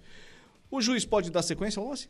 Pode dar sequência, só que é aquela coisa, o time adversário para, o bandeirinha erga o seu instrumento. O juiz não apitou. A, automaticamente o jogador dá, dá, aquela freada, porque ele está com, com, o seu instrumento levantado. O juiz não apitou. O árbitro pode interferir? Pode. Pode interferir, mas só que é uma jogada tão rápida que até o árbitro perceber que a bandeira está levantada, os atletas às vezes percebem primeiro do que ele, principalmente quem está do outro time, né? Sim. Então aquilo ali o bandeirinha tinha que deixar seguir, não deu o que der. Tem o, ar, o VAR depois para isso. Vai lá milimetricamente, traça as linhas e pronto. Eu tenho quase certeza que o jogador não estava impedido. Eu tenho quase certeza que Não, eu posso dizer que tá certeza. Na linha que eu vi hoje, impedido. na linha que nas imagens que eu vi hoje várias vezes, não estava impedimento. E quantos e quantos lances que o atleta tá ali a dois, três metros, tá assim impedido e o, e o bandeirinha deixa o lance seguir. Deixa o lance seguir. Aí vem um dar uma porrada, já aconteceu é. o lance da, do atleta se machucar, viu? Sim. De, de, um, de um lance de impedimento de mais de metros. Aí gente. depois lá ergue a bandeira. Lá na frente, já passou o boi, passou a boiada. Depois, lá na frente, o bandeira ergue seu instrumento. Um lance que é impedido, que ele está vendo que é impedido. Agora ali, como, como foi o caso, ele praticamente ergueu a bandeira na hora que o cara do Criciúma tocou na bola, ele Pre nem viu. Pressão da torcida não era, porque tinha 3 mil pessoas no estádio, que cabe 30, 40. Sim, sim. É, então é precipitado mesmo, precipitou lá o, o auxiliar outra lá do jogo. outra coisa. É, eu não duvido de mais nada nesse futebol brasileiro. A gente veja cada coisa. O certo é que ontem, então, Botafogo de Ribeirão Preto 1, Criciúma 0. Hoje teremos o jogo Tombense CRB daqui a pouquinho. Vai começar dentro de seis minutos. Começa às 18 horas essa partida lá no Soares de Azevedo. Ainda hoje, na Arena Condá, tem Chapecoense e Ituano às 19 horas. Ponte Preta e Juventude às 21h30 lá no Moisés Lucarelli. Amanhã, quarta-feira, tem Atlético de Goiânia contra Mirassol, 19 horas. No mesmo horário, mais um jogo. Novo Horizontino contra Londrina. E também o Havaí entrando em campo amanhã na ressacada, 21 horas e 30 minutos contra a equipe do Sampaio Correia. E no mesmo horário, Esporte e Vitória Vitória e também Ceará e Vila Nova e o complemento da rodada com ABC e Guarani lá na Arena das Dunas, também no mesmo horário, 21 horas e 30 minutos. Definidas as datas da Copa do Brasil, das semifinais, será que o Flamengo vai decidir em casa ou não? Definido aí datas e horários, o Flamengo decide em casa. Claro. No sorteio ganhou aí o direito de decidir em casa o Flamengo e também o São Paulo. Sim. São Paulo, Morumbi e Maracanã irão decidir, portanto, aí a quem irá para a final da Copa do Brasil 2023. Os jogos de idas na próxima semana, dia 25, uma terça-feira, jogam Corinthians contra São Paulo na Neoquímica Arena, na casa do Corinthians. E na quarta-feira, dia 26 de julho, em Porto Alegre, Grêmio contra Flamengo. Renato Gaúcho e Flamengo de novo? Renato Gaúcho e Flamengo de novo. É. Será que ele leva outros cinco? e os jogos de volta serão no mesmo dia, tá? Somente lá na metade do mês de agosto, no dia 16, aí os jogos da volta e, portanto, apenas horários diferentes. Aí invertem os mandos. Aí será São Paulo e Corinthians e Flamengo e Grêmio. Mas quem não está nada satisfeito, satisfeita hoje é a torcida do Grêmio, né? Sabe por que não? O Internacional mandou embora o Mano Menezes. A torcida do Grêmio queria que ficasse. Né? Queria que ficasse? Não sei se queria que ficasse. Eu acho que sim. Olha, tá dividindo opiniões aí a torcida colorada. É, e, é. e agora o, o Inter vai chamar quem? Celso Rotti? Eduardo Cudê, já deve estar a caminho de Porto Alegre. É, é, é o novo... Glorioso Eduardo, o novo velho treinador. É o novo Celso Rotti do Internacional? É o novo Celso Rotti. Na verdade, o Celso Rotti ainda ganhou alguma coisa ali, tá? Ainda se respeita a história do Celso Rotti, porque o Celso Rotti ganhou Campeonato Gaúcho com o Internacional, na época que o Grêmio tinha um time que era imbatível no país, é. o, o Celso Rotti bateu o Grêmio em Grenais e também na final de um Campeonato Gaúcho e ganhou uma Taça Libertadores da América. Já o seu Eduardo Cudê, eu desconheço algum título que ele conquistou, principalmente com o Internacional. E é o homem do cachecol, né? É o homem do cachecol. É, mangas curtas e cachecol. Ele sente frio apenas bota, no pescoço. Bota cachecol até de camiseta. É, então é complicado. Então, certo que ontem à noite foi feita aí uma reunião, havia uma pressão interna já há mais de três meses, diga-se de passagem é, desde o Grenal que o Inter perdeu para o Grêmio pelo Brasileirão, até no, no gauchão ali, no final do gauchão já havia uma, uma pressão, tá? Hum. quando o Inter não passou pelo Caxias. Aí essa pressão acabou indo por água abaixo, porque era um trabalho precoce, os, o, o Inter não tinha chegado aí os seus reforços, aquela coisa toda, o foco era Libertadores, e foram remendando, e foram remendando. O certo é que hoje, após três jogos que o Inter não vence e também não marca gols, né? nessa temporada, três jogos seguidos sem vencer, chegou-se uma conclusão que o Mano não tem mais o que tirar desse time, desse elenco. Mas quem é que marca gol? É o Mano? Não é o Mano, só que é o seguinte, cai para não trocar um elenco, troca-se uma peça. Aí tem que ressaltar o seguinte, né? Lá no início do ano, prometeram um reforço para o Mano. Quem prometeu? O último reforço chegou sexta-feira e demitiram ele ontem. O seu presidente, a toda a diretoria. Aí chegou o goleiro, que não tinha um goleiro de confiança. Aí agora tem um atacante, que é o Ender Valência. Aí chegou um volante, que desde a saída do Edenilson, com aquela lacuna no meio de campo do Internacional, chegou agora o Charles Arangues. Enfim, aí agora chegaram os reforços e tiraram o treinador. O Internacional. Então, eu, eu acho injusto eh, nesse lado. Eu acho injusto. Até está dividindo opiniões na página do é. Globoesporte.com do Rio Grande do Sul. 52% é, não querem é, a, a contratação do Eduardo Cudê. Mas vem cá, deixa eu só te fazer uma pergunta. O Internacional não tem categoria de base? base? Que, vo, que, você cita jogadores, jogadores de lá, daqui, argentino, paraguai, uruguaio, chileno mas não cita um da categoria de base. Aí que tá o detalhe, o Internacional tem uma, uma boa base, mas na base mesmo. Na base é campeão sub-20, sub-17, sub-15, é. aquilo tudo, ganha a Copa São Paulo de Futebol Júnior. Aí aque, aquela transição pro profissional que tem um problema ali. Uhum. Alguma coisa acontece ali que esses garotos não vingam. Ou é porque o passe é barato? Não sei, é, também.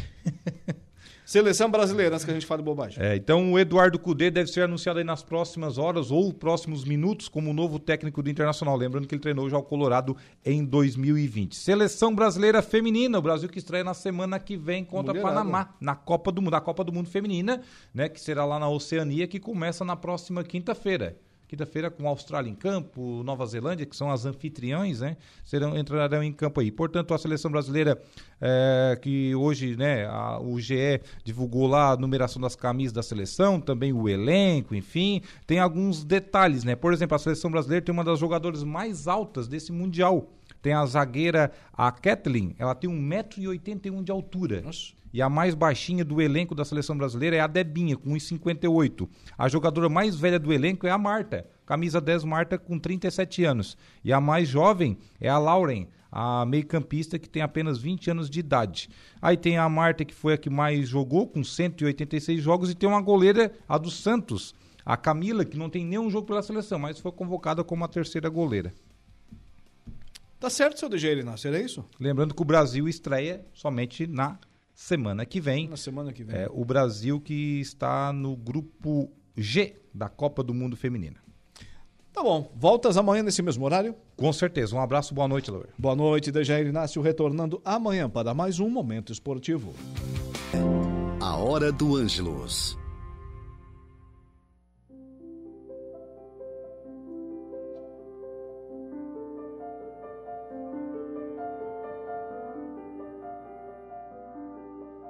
Olá, queridos ouvintes do programa O Dia em Notícia. Rainha do céu, alegrai-vos, aleluia, porque quem merecestes trazer em vosso seio, aleluia. Ave Maria, cheia de graça, o Senhor é convosco. Bendita sois vós entre as mulheres, e bendito é o fruto do vosso ventre, Jesus. Santa Maria, Mãe de Deus, rogai por nós, pecadores, agora e na hora de nossa morte. Amém ressuscitou como disse, aleluia. Rogai a Deus por nós, aleluia. Ave Maria, cheia de graça, o Senhor é convosco. Bendita sois vós entre as mulheres, e bendito é o fruto do vosso ventre, Jesus. Santa Maria, Mãe de Deus, rogai por nós, pecadores, agora e na hora de nossa morte. Amém. Exultai e alegrai-vos, ó Virgem Maria, aleluia porque o Senhor ressuscitou verdadeiramente. Aleluia. Ave Maria, cheia de graça, o Senhor é convosco. Bendita sois vós entre as mulheres, e bendito é o fruto do vosso ventre, Jesus. Santa Maria, Mãe de Deus, rogai por nós, pecadores, agora e na hora de nossa morte. Amém. Oremos. Ó Deus, que vos dignastes alegrar o mundo com a ressurreição do vosso Filho Jesus Cristo, Senhor nosso. Concedei-nos, vos suplicamos, que por sua mãe, a Virgem Maria, alcancemos as alegrias da vida eterna. Por Cristo nosso Senhor. Amém. O Senhor esteja convosco, Ele está no meio de nós. O Senhor te abençoe e te guarde, te mostre a sua face e tenha misericórdia de ti volva para ti o seu olhar e te dê a paz. O Senhor te abençoe, em nome do Pai, do Filho e do Espírito Santo. Amém. Meu irmão, minha irmã, eu te desejo uma abençoada noite e um bom descanso. Até amanhã, se Deus quiser. Você ouviu A Hora do Ângelos, direto da Paróquia Sagrada Família da Cidade Alta.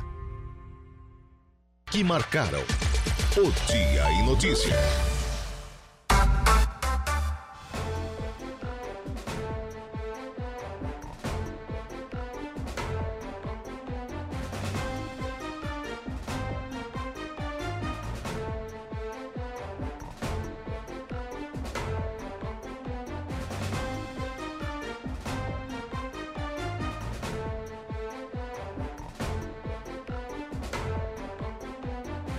18 horas e 9 minutos, 18 e 9. Estamos de volta com o nosso Dia em Notícia. Olha, você é você mesmo, olha para o lado, é contigo que eu estou falando. Você conhece o canal Promoção do Angelone?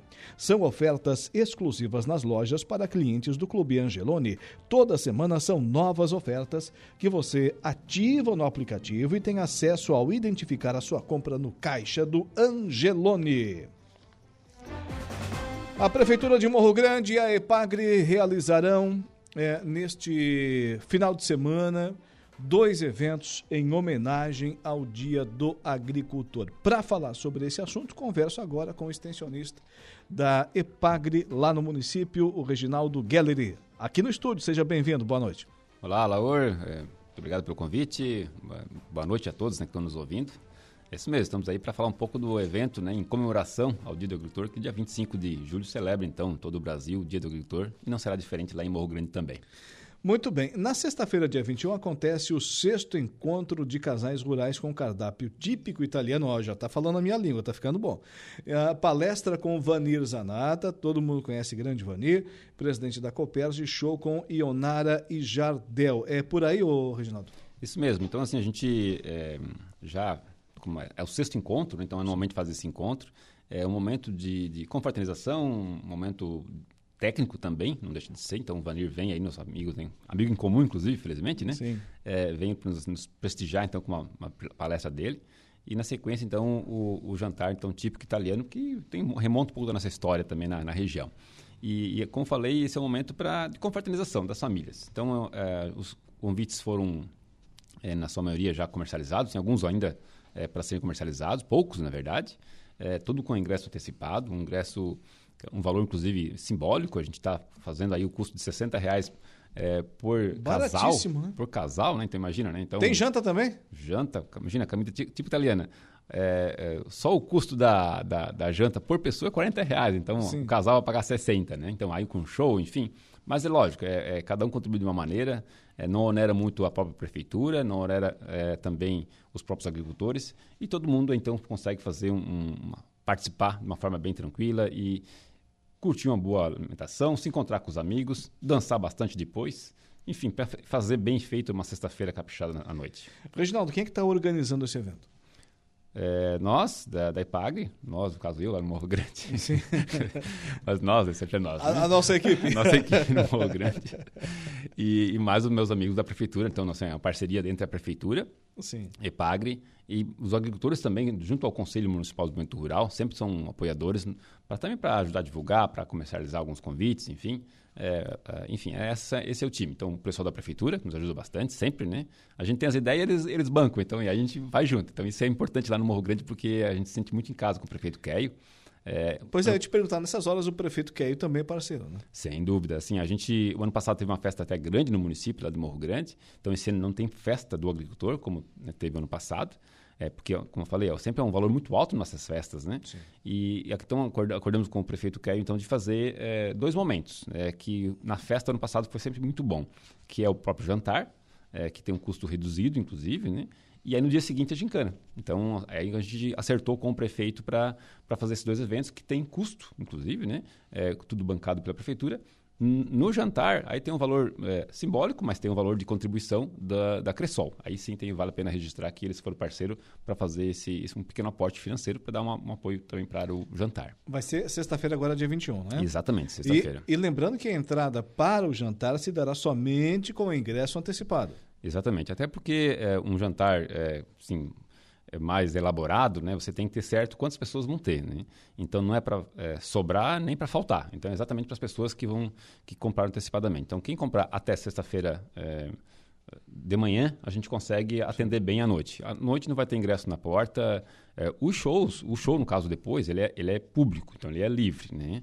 Então se a, as pessoas que quiserem assistir Leonardo Jardel é, podem ir lá se dirigir a Morro Grande, que é um show público as portas serão abertas para agora para Depois o jantar. Depois do jantar, né? Exatamente. Para o que deve começar umas nove e meia no máximo, nove, nove e meia da noite, começa o show do Januário Jardel. Mas a, o jantar em si, esse sim, esse só com ingresso antecipado. E se tem um pessoal que sabe fazer uma janta no capricho, é aquele povo de Morro Grande.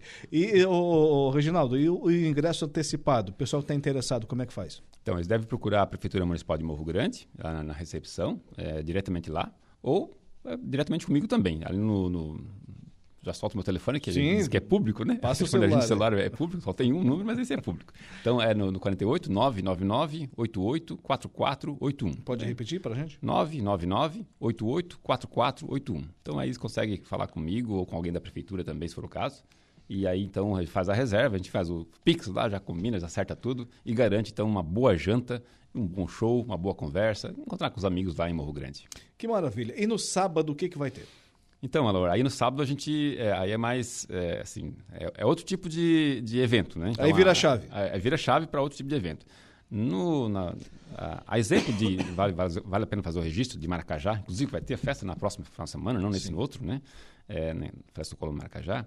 É, lá eles fazem as Olimpíadas Rurais. Né? E sempre o nosso colega, o Osmar Minato, sempre foi muito parceiro lá, inclusive foi um dos idealizadores na época. E, e aí nós também passamos a fazer, depois que fui em Morro Grande, fazer lá também em, em Morro Grande. Fizemos na festa do ano passado que é aquela prova do topiador, né, serrar madeira é, com o mais rápido possível, né? Sim. Debulhar milho, jogar o milho no cesto. É, a gente fez umas provas novas Debulhar lá, na mão mesmo, não tem nada mão, da, não tem nada da debulhadeira ali, né? Exatamente. Então é, é quem faz mais rápido, né? Em duas pessoas, enfim.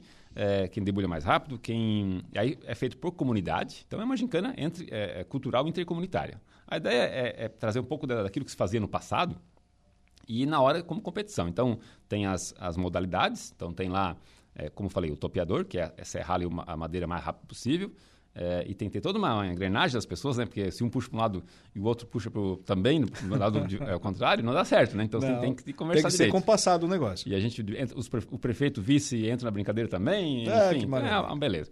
Aí tem esse, tem acertar o milho no, no, no, no balaio, uma certa distância.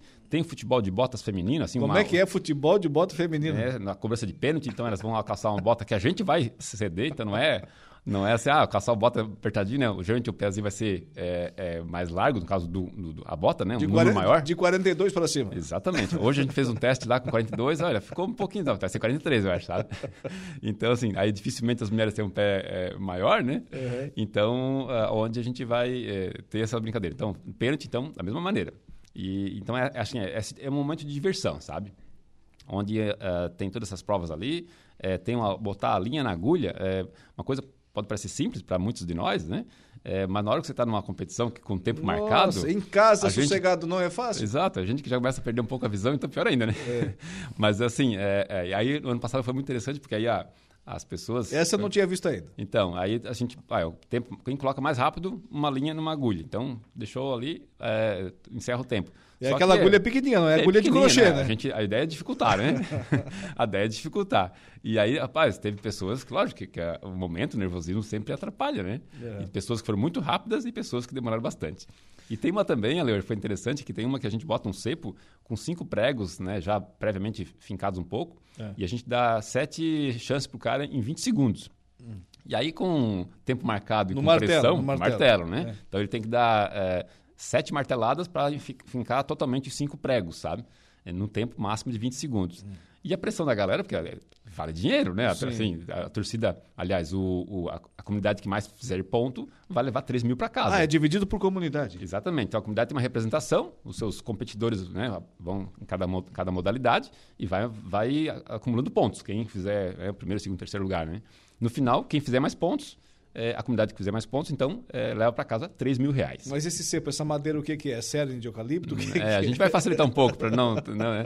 Mas assim, é, é, interessante que a, a, na hora, né, é, as pessoas vão bater e com o nervosismo não adianta. A gente com pressão sempre é ah, é diferente. Erra até o cepo. Rapaz, olha, erra o, como dissesse, erra o cepo mesmo. Então assim, a, a gente ri e porque aí o pessoal, e, e assim, e a, a, torcida adversária quer que a pessoa erre mais ainda, então, aí começa a gritar e tal. Assim, é, é, um momento muito gratificante de descontração, de dar boas risadas, né? E, e, e assim, o que a gente percebeu ano passado, é, por isso que a gente vai, retornou a fazer, que as comunidades participaram no dia da festa, desse, dessa, dessa brincadeira, digamos, dessa gincana, e depois desse momento, assim, eu participei de pelo menos três vezes, três momentos diferentes, que as comunidades fizeram novas reuniões com churrasco e tal, enfim, elas assim, elas se agregaram mais. As Isso, pessoas se aproximam, né? Exatamente. Então assim, esse momento para participar da gincana já conversam um pouco mais, é, participam enquanto comunidade e depois disso ah, levam o prêmio para casa. Inclusive, todas vão levar prêmio para casa. Todas que participarem vão levar prêmio para casa. Os principais, lógico, primeiro, segundo, terceiro. As outras por participação, mas começa com 3 mil e termina com 500 reais. Então, já dá para fazer um churrasquinho. Né? Já, já. então, assim, e essa é a ideia, sabe? Para que as comunidades, as comunidades depois com esse dinheiro, façam o que elas quiserem, é dinheiro delas, né? Mas geralmente um, um momento de confraternização acontece após a gincana. E eles nos convidam, a gente vai com todo prazer, imagina, né? Sim. É, imagina com um bom churrasco dele. então, assim, isso que é interessante, que aproxima as pessoas. Um momento de dar boas gargalhadas, né? Numa tarde gostosa, que será no sábado à tarde. Então, a participação... Previsão de tempo bom. Tempo bom. É, aí, nesse caso, entrada livre, lógico, né?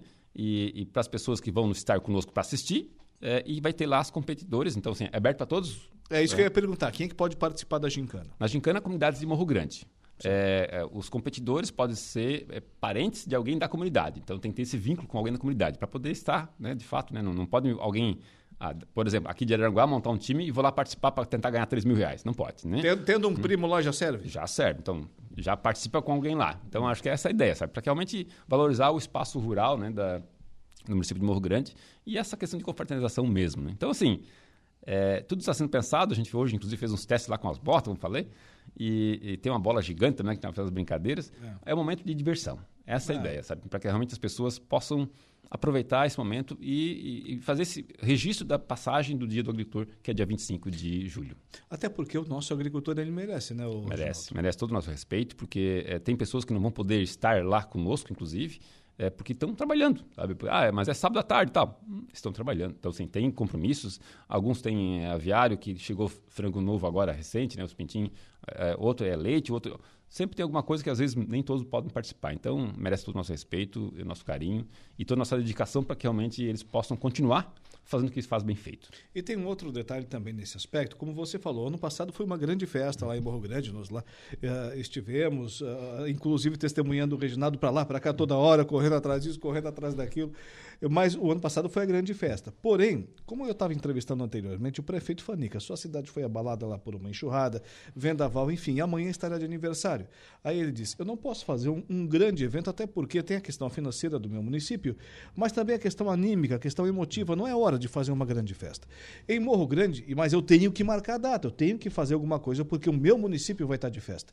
E Morro Grande está indo no mesmo sentido. Não dá para fazer uma grande festa, mas eu tenho que marcar o dia da nossa principal força motriz da economia, que é o Dia do Agricultor. Exatamente. Então, assim, um município pequeno como é Morro Grande, com 3 mil habitantes aproximadamente, né, onde tudo está envolvido com a agricultura, as pessoas que moram no meio urbano também têm um envolvimento direto, ou seja, familiar. Então, assim, como todos eles está aberto, o jantar é para todos que, estejam, que comprem o convite, o evento de sábado é para todos que queiram participar conosco lá. Está aberto o, o, o, ginásio Hilário Crepaldi de Esportes, né? Hilário Crepaldi tá, estará aberto. Então, é realmente para que marque esse momento. Então, acho que o município vai estar em festa, diferente, né? não, não com investimento é, público alto, mas um momento realmente de confraternização. Inclusive, todo o recurso é, das premiações é, a gente sabe, uh, as, as, empresas privadas, toda hora a gente vai lá pedir prêmio, brinde, Sim. enfim, né? Geralmente que, são os mesmos, né? é, né? Então, assim, nesse ano, foi uma decisão do próprio prefeito Caí também, é, disse, ó, vamos é, centralizar para nós, vamos fazer um valores baixos né, de investimento, mas a prefeitura vai fazer a doação do prêmio é, com recurso próprio e passou na Câmara de Vereadores, então, toda essa, essa uma lei específica, né? Para poder, poder fazer, então, a doação de R$ 7.500, que é o valor do, total da premiação da gincana, né?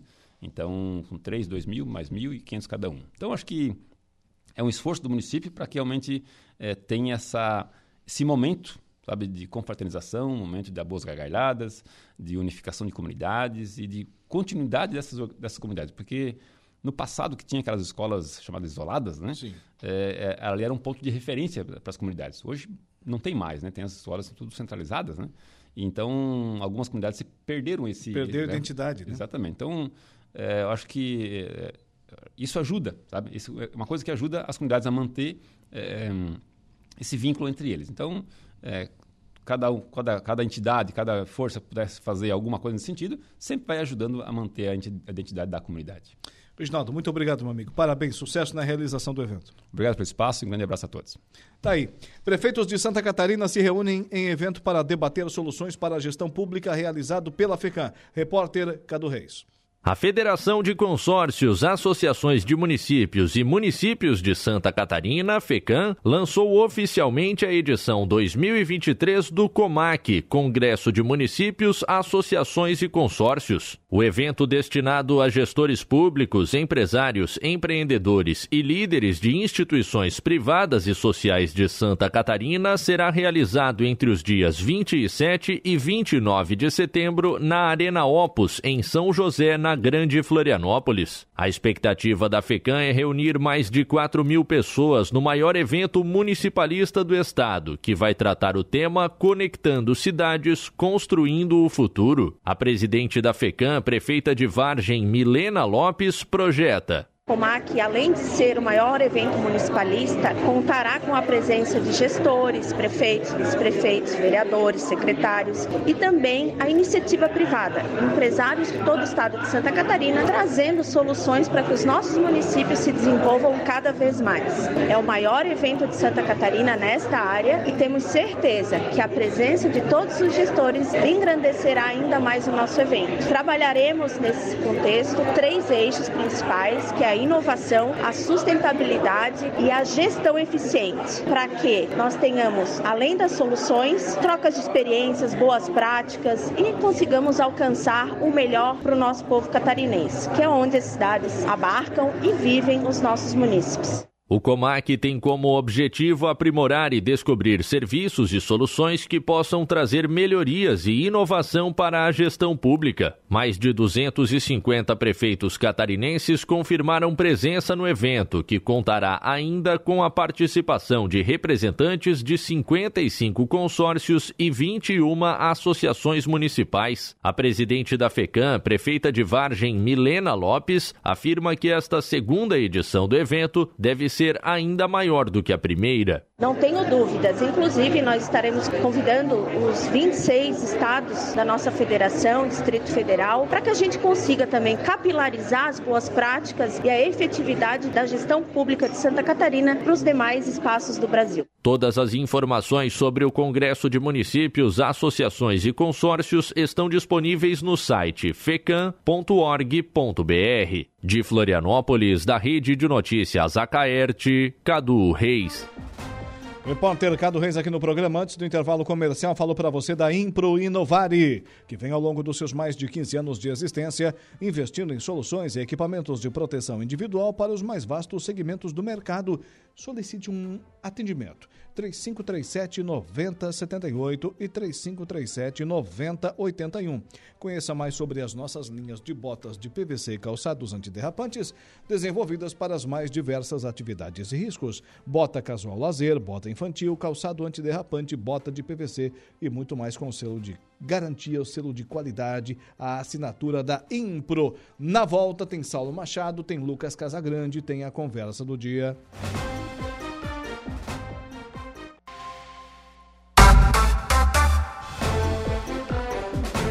18 horas e 35 minutos. Estamos de volta com o nosso Dia em Notícia, sempre com o oferecimento de Angelone Araranguá, onde todo dia é dia de super promoções, super ofertas para você. Januário Máquinas, temos uma linha de implementos agrícolas para diversas culturas e produção de tratores autopropelidos JP Reverse e Impro. Conheça mais sobre as nossas linhas de botas de PVC e calçados antiderrapantes, desenvolvidas para as mais diversas atividades e riscos.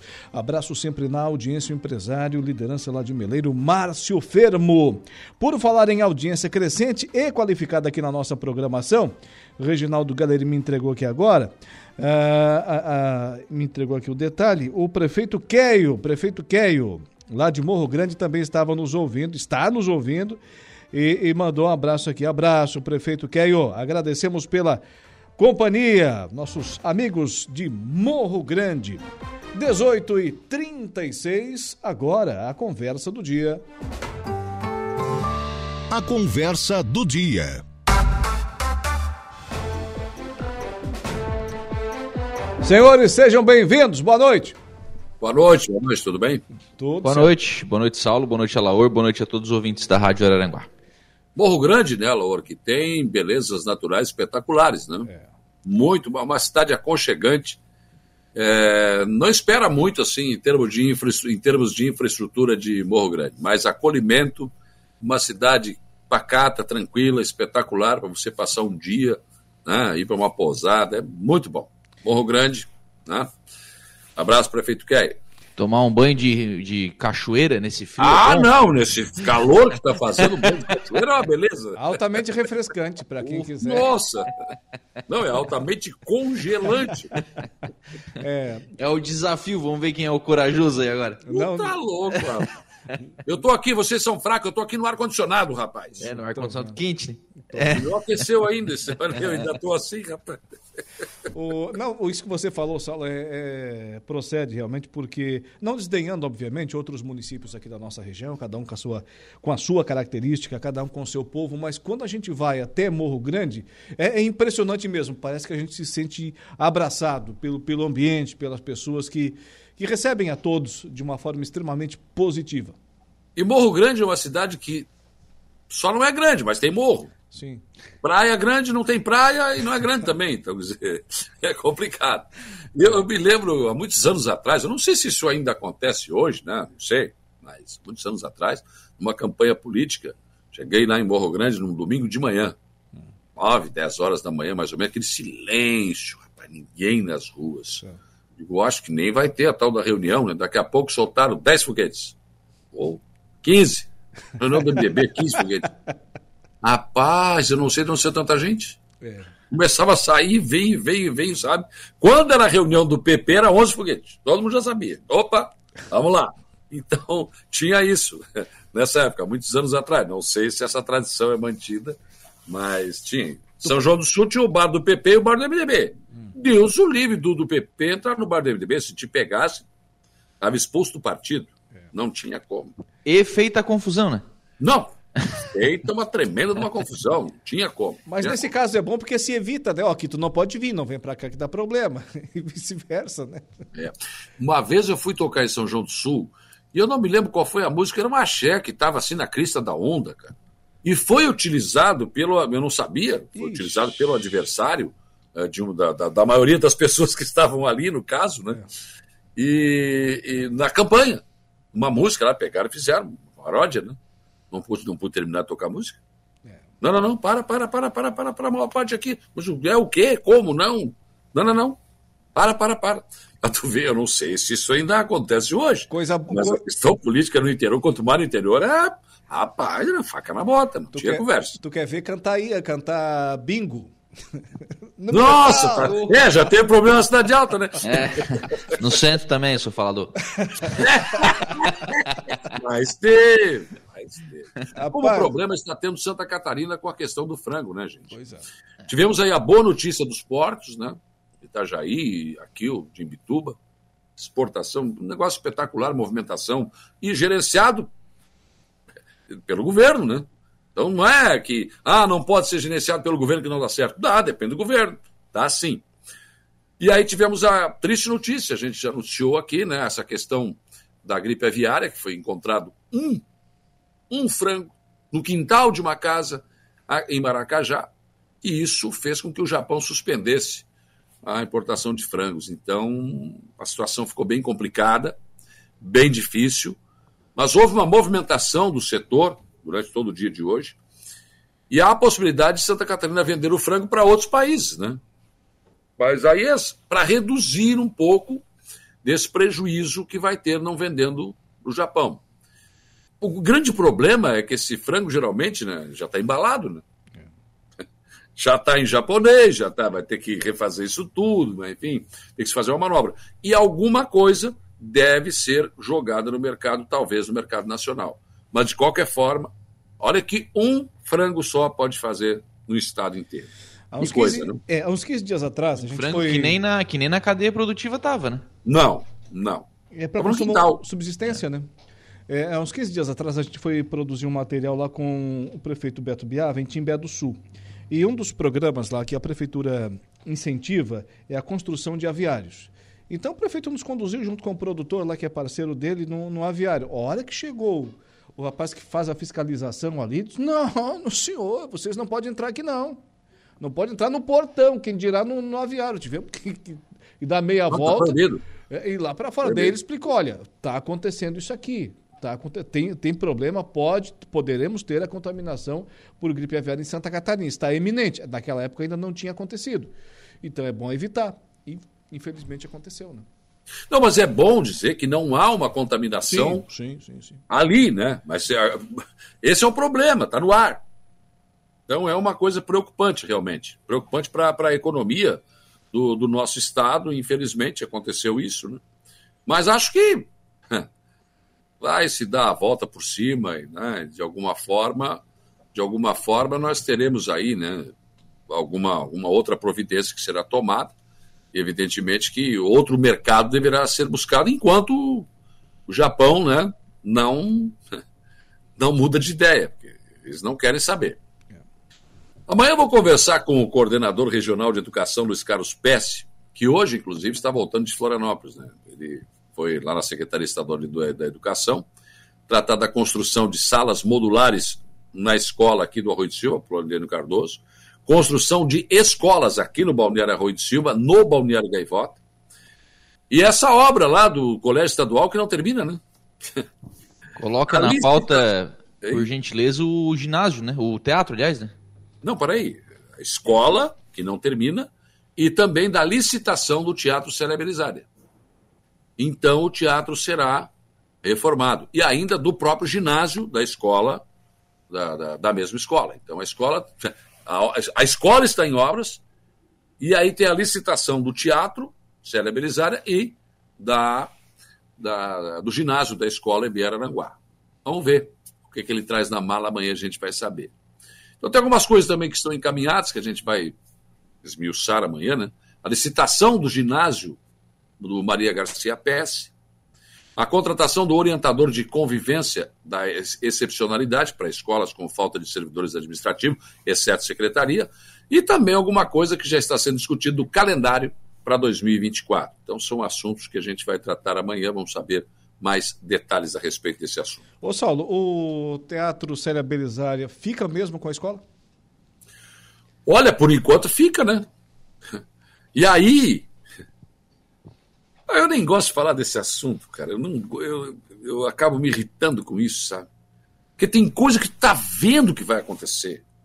É, é, salta aos olhos, não é preciso ser provido de alguma inteligência, não é nem preciso ter uma mente sábia que você está vendo que isso vai acontecer. Eu falei, cansei de dizer: olha, esse, esse teatro está abandonado. Olha, essa, esse é um, é um, patrimônio público, não pode ficar desse jeito. Eu disse uma vez, fiz um comentário, disse: olha, quem sabe o município toma conta desse ginásio. Ainda era o Mariano, o Mariano era o prefeito ainda. Quem sabe a prefeitura toma conta. Olha! Nossa, fui recebido com quatro pedras na mão. Ah, já quer alugar, quer vender o nosso ginásio, o ginásio é da escola. Tá bom, seus sabidões. Ficaram com o ginásio para a escola e fizeram o quê? Cagaram lá dentro, invadiram lá dentro, botaram fogo, acabaram com o ginásio. E agora? E agora? Hã? O que é que vocês me dizem? Então, se o Estado for realmente competente, não deixa esse teatro eh, recuperado nas mãos da escola. A escola tem que usar, evidente, mas ela tem que servir à população como um todo. Né? Eu estava lá, eu vi na inauguração. Quem trouxe esse, esse teatro para cá foi Luiz Henrique da Silveira, saudosa lembrança. E no seu discurso, eu estava ao lado dele, era mestre de cerimônia, ele disse: Este é um equipamento que vai servir para a escola, mas para a população de Araranguá. Para a cultura, para shows, para entretenimento. Não foi, no início foi o que aconteceu. Depois, não pode mais, não pode mais. Não, e aí, como alugar? Eu vi ali Paulinho Micharia, né? eu vi ali shows musicais. E aí alugado, claro. E esse, aluguel a escola conseguia manter. Depois, não pôde mais alugar, não pôde mais. Eu quero saber onde é que está o som que tinha lá, eu quero saber onde é que estão as poltronas que tinha lá, todo o investimento que tinha lá. Não era pouco. Não era pouco. Cadê a mesa de som que tinha lá? Onde estão os microfones? As caixas de som, enfim, tudo isso. Só por baixo, fora outros equipamentos. Onde é que foi parar? Quem vai responder por isso? Ninguém. Fica por isso mesmo. É público. Dane-se. Lucas, você tem informação? Saulo, é, não, é, é, duas coisas, né? Primeiro que ele era alugado, me fugiu o nome da senhora agora, que também já faleceu, que cuidava do teatro, né? Tinha uma senhora ali que cuidava, que sim, fazia... Sim. A, a Bis, a dona... É, me fugiu o nome também agora. É Bis, sobrenome era Bis. Já faleceu, inclusive, mas, mas era uma pessoa que, assim, ó, que fazia... É, que fazia esse trabalho de cuidar, de é. dar manutenção. Era, obviamente era ela quem, quem fazia né, o recebimento de aluguel, mas dava manutenção, claro que Sim. prestava conta disso tudo, né? E isso tudo acontecia no, no Cerebelizado nessa oportunidade. Mas isso aí também é aquilo que eu falo sempre aqui. é, porque aí o, isso, a escola tem o tal do argumento, ah, que está na nossa matrícula, o terreno é do nosso terreno, não sei o que e tal. É aquilo que a gente sempre fala, né? Político, quando quer, encontra a solução. E quando não se quer? Tá, se, e quando não quer, não encontra. Se está na, se tá na matrícula, é só tirar da matrícula. Pronto. É só um processo burocrático no cartório que é simples de fazer. Pode até demorar alguns dias e tal, mas é simples de fazer. Então isso não é argumento. Isso não é argumento para deixar o teatro abandonado. Quando Moisés era governador, ele estava disposto a reformar e entregar, entregar, entregar para o município, administrar e cuidar. Né? Enfim. Agora com Jorginho não sei mais. Acho que não. acho que não. Só acho, né? Só acho. Como, por exemplo, não sei se vocês notaram, uh, aqui agora, uh, fizeram aqui, taparam alguns buraquinhos ali, né? Para o buraco, da, da, mas daquele jeito, né? Daquele jeito, em cima do caminhão, enfim. E foi só. Daí, lá na Gaivota, estão fazendo um serviço melhor, né? O, o, não sei se tu acompanhou lá, o Alô. Sim, do mesmo jeito que fizeram entre Sombrio e Jacinto Machado. Pois é, não, mas estão fazendo a fresa, estão colocando o recapeamento. Mas o que me chamou a atenção é que vai até a ponte da divisa com a gaivota. No Sombrio, não. Por quê? Alguém sabe responder por quê? Não tenho essa informação. Pois é. A não ser que a matéria que eu li esteja errada. Hum. Mas estava lá. Talvez os buracos sejam só até na ponte nessa né, hora. Pois é, pois é, cara, mas da ponte lá quem é? É gaivota. E aí o governador chamou a prefeita Gislande de queridinha, melhor, é isso, minha amiga, exemplo. O Éder Matos está num ciúme que tu não tem noção. Mas eu, eu, eu, não, eu quero estar errado, mas eu, eu sei, cara, olha, eu, eu tô olhando assim, sabe? Aqui quem é? César de um lado, Evandro do outro. Aham. Vai lá e tá por aqui. Puff, puff, vambora. A Gislaine, não, não, peraí, vou, vou, vou botar uma capinha, vou fazer um negócio melhor. Ah, eu quero estar enganado. Eu quero estar, morder a língua, uma morder assim de sair sangue. Tomara, tomara. Por falar em Evandro, Evandro que vai pegar férias de 21 a 30 de julho. Novo? O Carlos Escarçanella, está na pauta de hoje da, da Câmara, né, a votação da, da licença sem remuneração, antes que falem alguma coisa, né, para o prefeito Evandro Scaini, o Carlos Carçanella assume aí de 21 a 30 de julho. Você está também. Vez, da última vez ele foi obrigado a fazer isso porque a Diane tinha uma viagem com ele, se ele não saísse da prefeitura não fosse viajar, ela não era mais primeira-dama. Foi, foi pressão, eu sei que foi. Eu também não sei. É aquela história, está... manda quem pode e obedece quem tem juízo, né? Vamos, tá louco? E está também. No frio desse, o que ser uma costela, já pensou?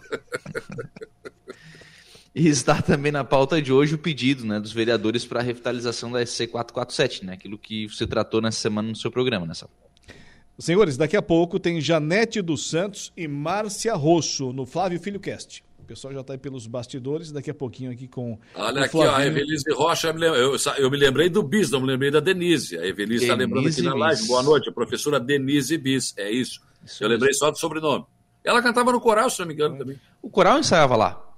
O coral teve algumas oportunidades que chegou a ensaiar lá. É, algumas vezes a banda também, mas depois passou ali para a igreja episcopal, né? Sim. Por falar é. em banda, ô Lucas, conseguiu essa informação? Realmente acabou? Ficou por isso mesmo? Não, o que tem, o que tem é uma licitação para fanfarra, né? É. A, a, banda realmente, a fanfarra que aí é outra história, é a fanfarra que é tocada pelos professores Jordão e Fernando Espíndola, não é a banda municipal a que o Saulo se, se referiu. De fato, aquela não não tem a, desde a desde a saída do professor do, do maestro Tarcísio, né? Sim. É, mas é, ele não a, saiu, não. Saíram ele, né? É. É. Enfim sem o maestro Tarcísio, aí não tem mais a banda, a banda municipal. Mé Inácio, boa noite. E... Manda um abraço pro Messias. Messias de Forquilinha, tá mandando um abraço pro Messias. Obrigado aí, Inácio, pela audiência. Só rapidinho curtindo a nossa live, Evelise Rocha, Salete Mota, Mazinho Silva, Diego Ulisses, o, o Mé Inácio aqui, Paulo César Soares, a Gilmara, Mara Rocha Fernandes, Sócrates Dias, Valdeci Batista de Carvalho e o Miro Borba. Diga, Lucas. Não, eu ia até fazer o registro, né, que no último 7 de setembro a, a formação da banda municipal se apresentou, mas como já como uma, uma banda particular, enfim, né, que envolvia ali o, o maestro Tarcísio, é, Tarcísio Facchini, né, que é quem, quem era o quem regia a, a, banda municipal, mas já não utilizava o nome da, de banda municipal de Araranguá. O prefeito Sandro tentou passar na, lá em Turvo um projeto de 10 milhões, não conseguiu, os vereadores não aprovaram. Mas o prefeito Brambila quer passar um projeto de 8 em Maracajá, ou Lucas? 8 milhões, converso com ele amanhã, inclusive, sobre esse, esse pedido de financiamento. Pavimentação de ruas e isso será potencializado, né, porque muito provavelmente a partir de setembro, o município de Maracajá, junto com Forquilim Nova Veneza, tem uma usina de asfalto, né, que está prestes aí a, a, ser inaugurada. Então a ideia é utilizar esse recurso, já há uma lista da, das ruas, né, das rodovias que serão, que serão pavimentadas, está sendo apresentada agora, claro, né? É, já começaram as, as reações. O Sangão Madalena, a Associação de Moradores, já fez um ofício para a Câmara já pedindo mais pavimentação, agora começa a disputa para ver onde, onde serão realizadas essas Mas pavimentações. O Gambila sempre disse que não, eu só compro à vista, eu não gosto de negócio pendurado, mudou? Não, já é o segundo financiamento que vai ser mas feito, é, né? Mas você falou isso, ah, eu só compro ali na borracha, no dinheiro, aí eu pago mais barato e tal, mas agora parece que não, né? Vamos, vamos entrar no pendura aí também, né, prefeito? Tudo tá certo, pega o carneirinho ali, vamos lá. Saulo Machado. Mas no carnezinho Isso. também você pode pagar o seu plano de assistência familiar Santa Terezinha. Né? Ora, é tranquilo. É um belíssimo plano. Você só tem vantagens fazendo o plano de assistência familiar Santa Terezinha. Você paga uma mensalidadezinha pequena e, e você vai, ser, vai ter desconto no comércio, no, no posto de combustível, na farmácia, no dentista, no médico, e só com os descontos que você vai ter você já praticamente vai pagar aí a sua mensalidade. Então é muito bom. E você tem assistência, né? Assistência, por exemplo, se você precisar de uma cadeira de rodas, precisar de um andador, enfim, você tem assistência, você e sua família. E claro que tem também a assistência funeral, né? Uh, aí você pode escolher entre o crematório ou então uh, o, o, sepultamento convencional. 35220814, pega mais detalhes com o Carlos e com a sua equipe, você vai fazer um grande negócio. Eu recomendo, eu recomendo para você o Plano de Assistência Familiar Santa Terezinha, que é carneirinho, carnezinho, igual aí do Brambila lá, se aprovar o projeto. Para encerrar, Mano Menezes não é mais o técnico do Internacional, mas como demitiu o técnico com o Internacional o daquele no rumo certo. no rumo certo. Tira o mano, que não ganhou nem o Grenal. Tira o mano. Ganhou. Não, é, mano, não ganhou, Grenal, ganhou Grenal, sim, senhor. Ah, ganhou Grenal, sim, senhor. Ei, ei, ei. Ganhou Grenal, sim, senhor. E aliás, e aliás, acho que antes de tu continuar a tua fala, tu tem que começar a se preocupar que o Soares está indo para Miami.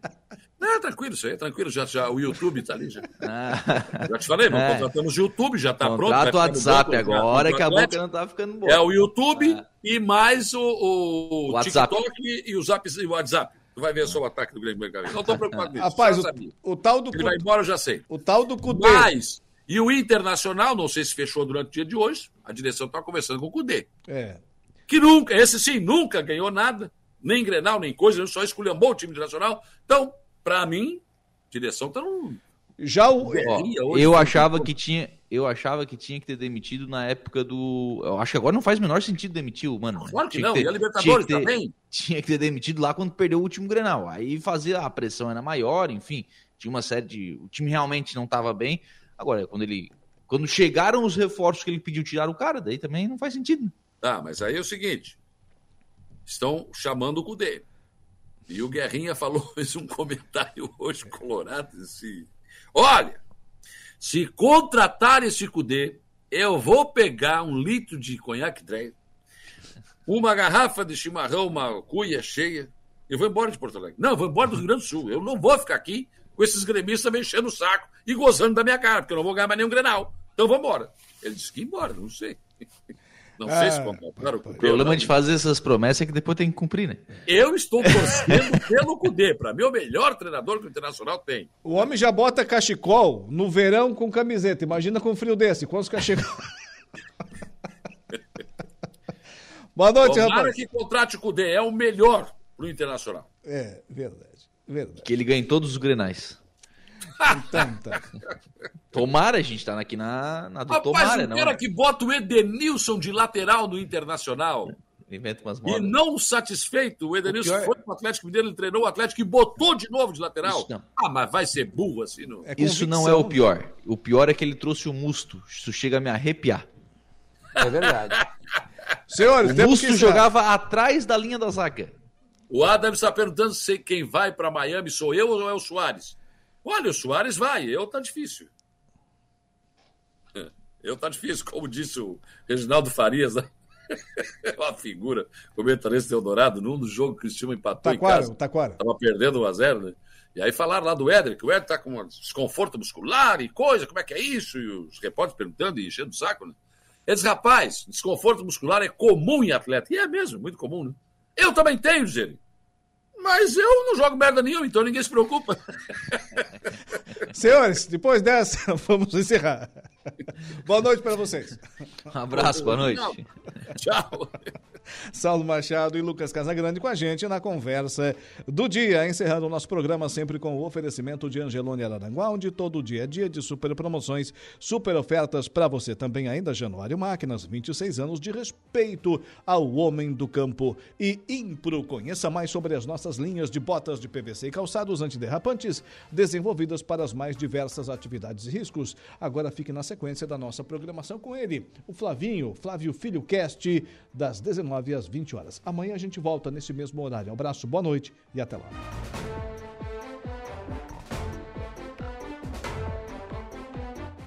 O Dia em Notícia. De segunda a sexta, às quatro da tarde.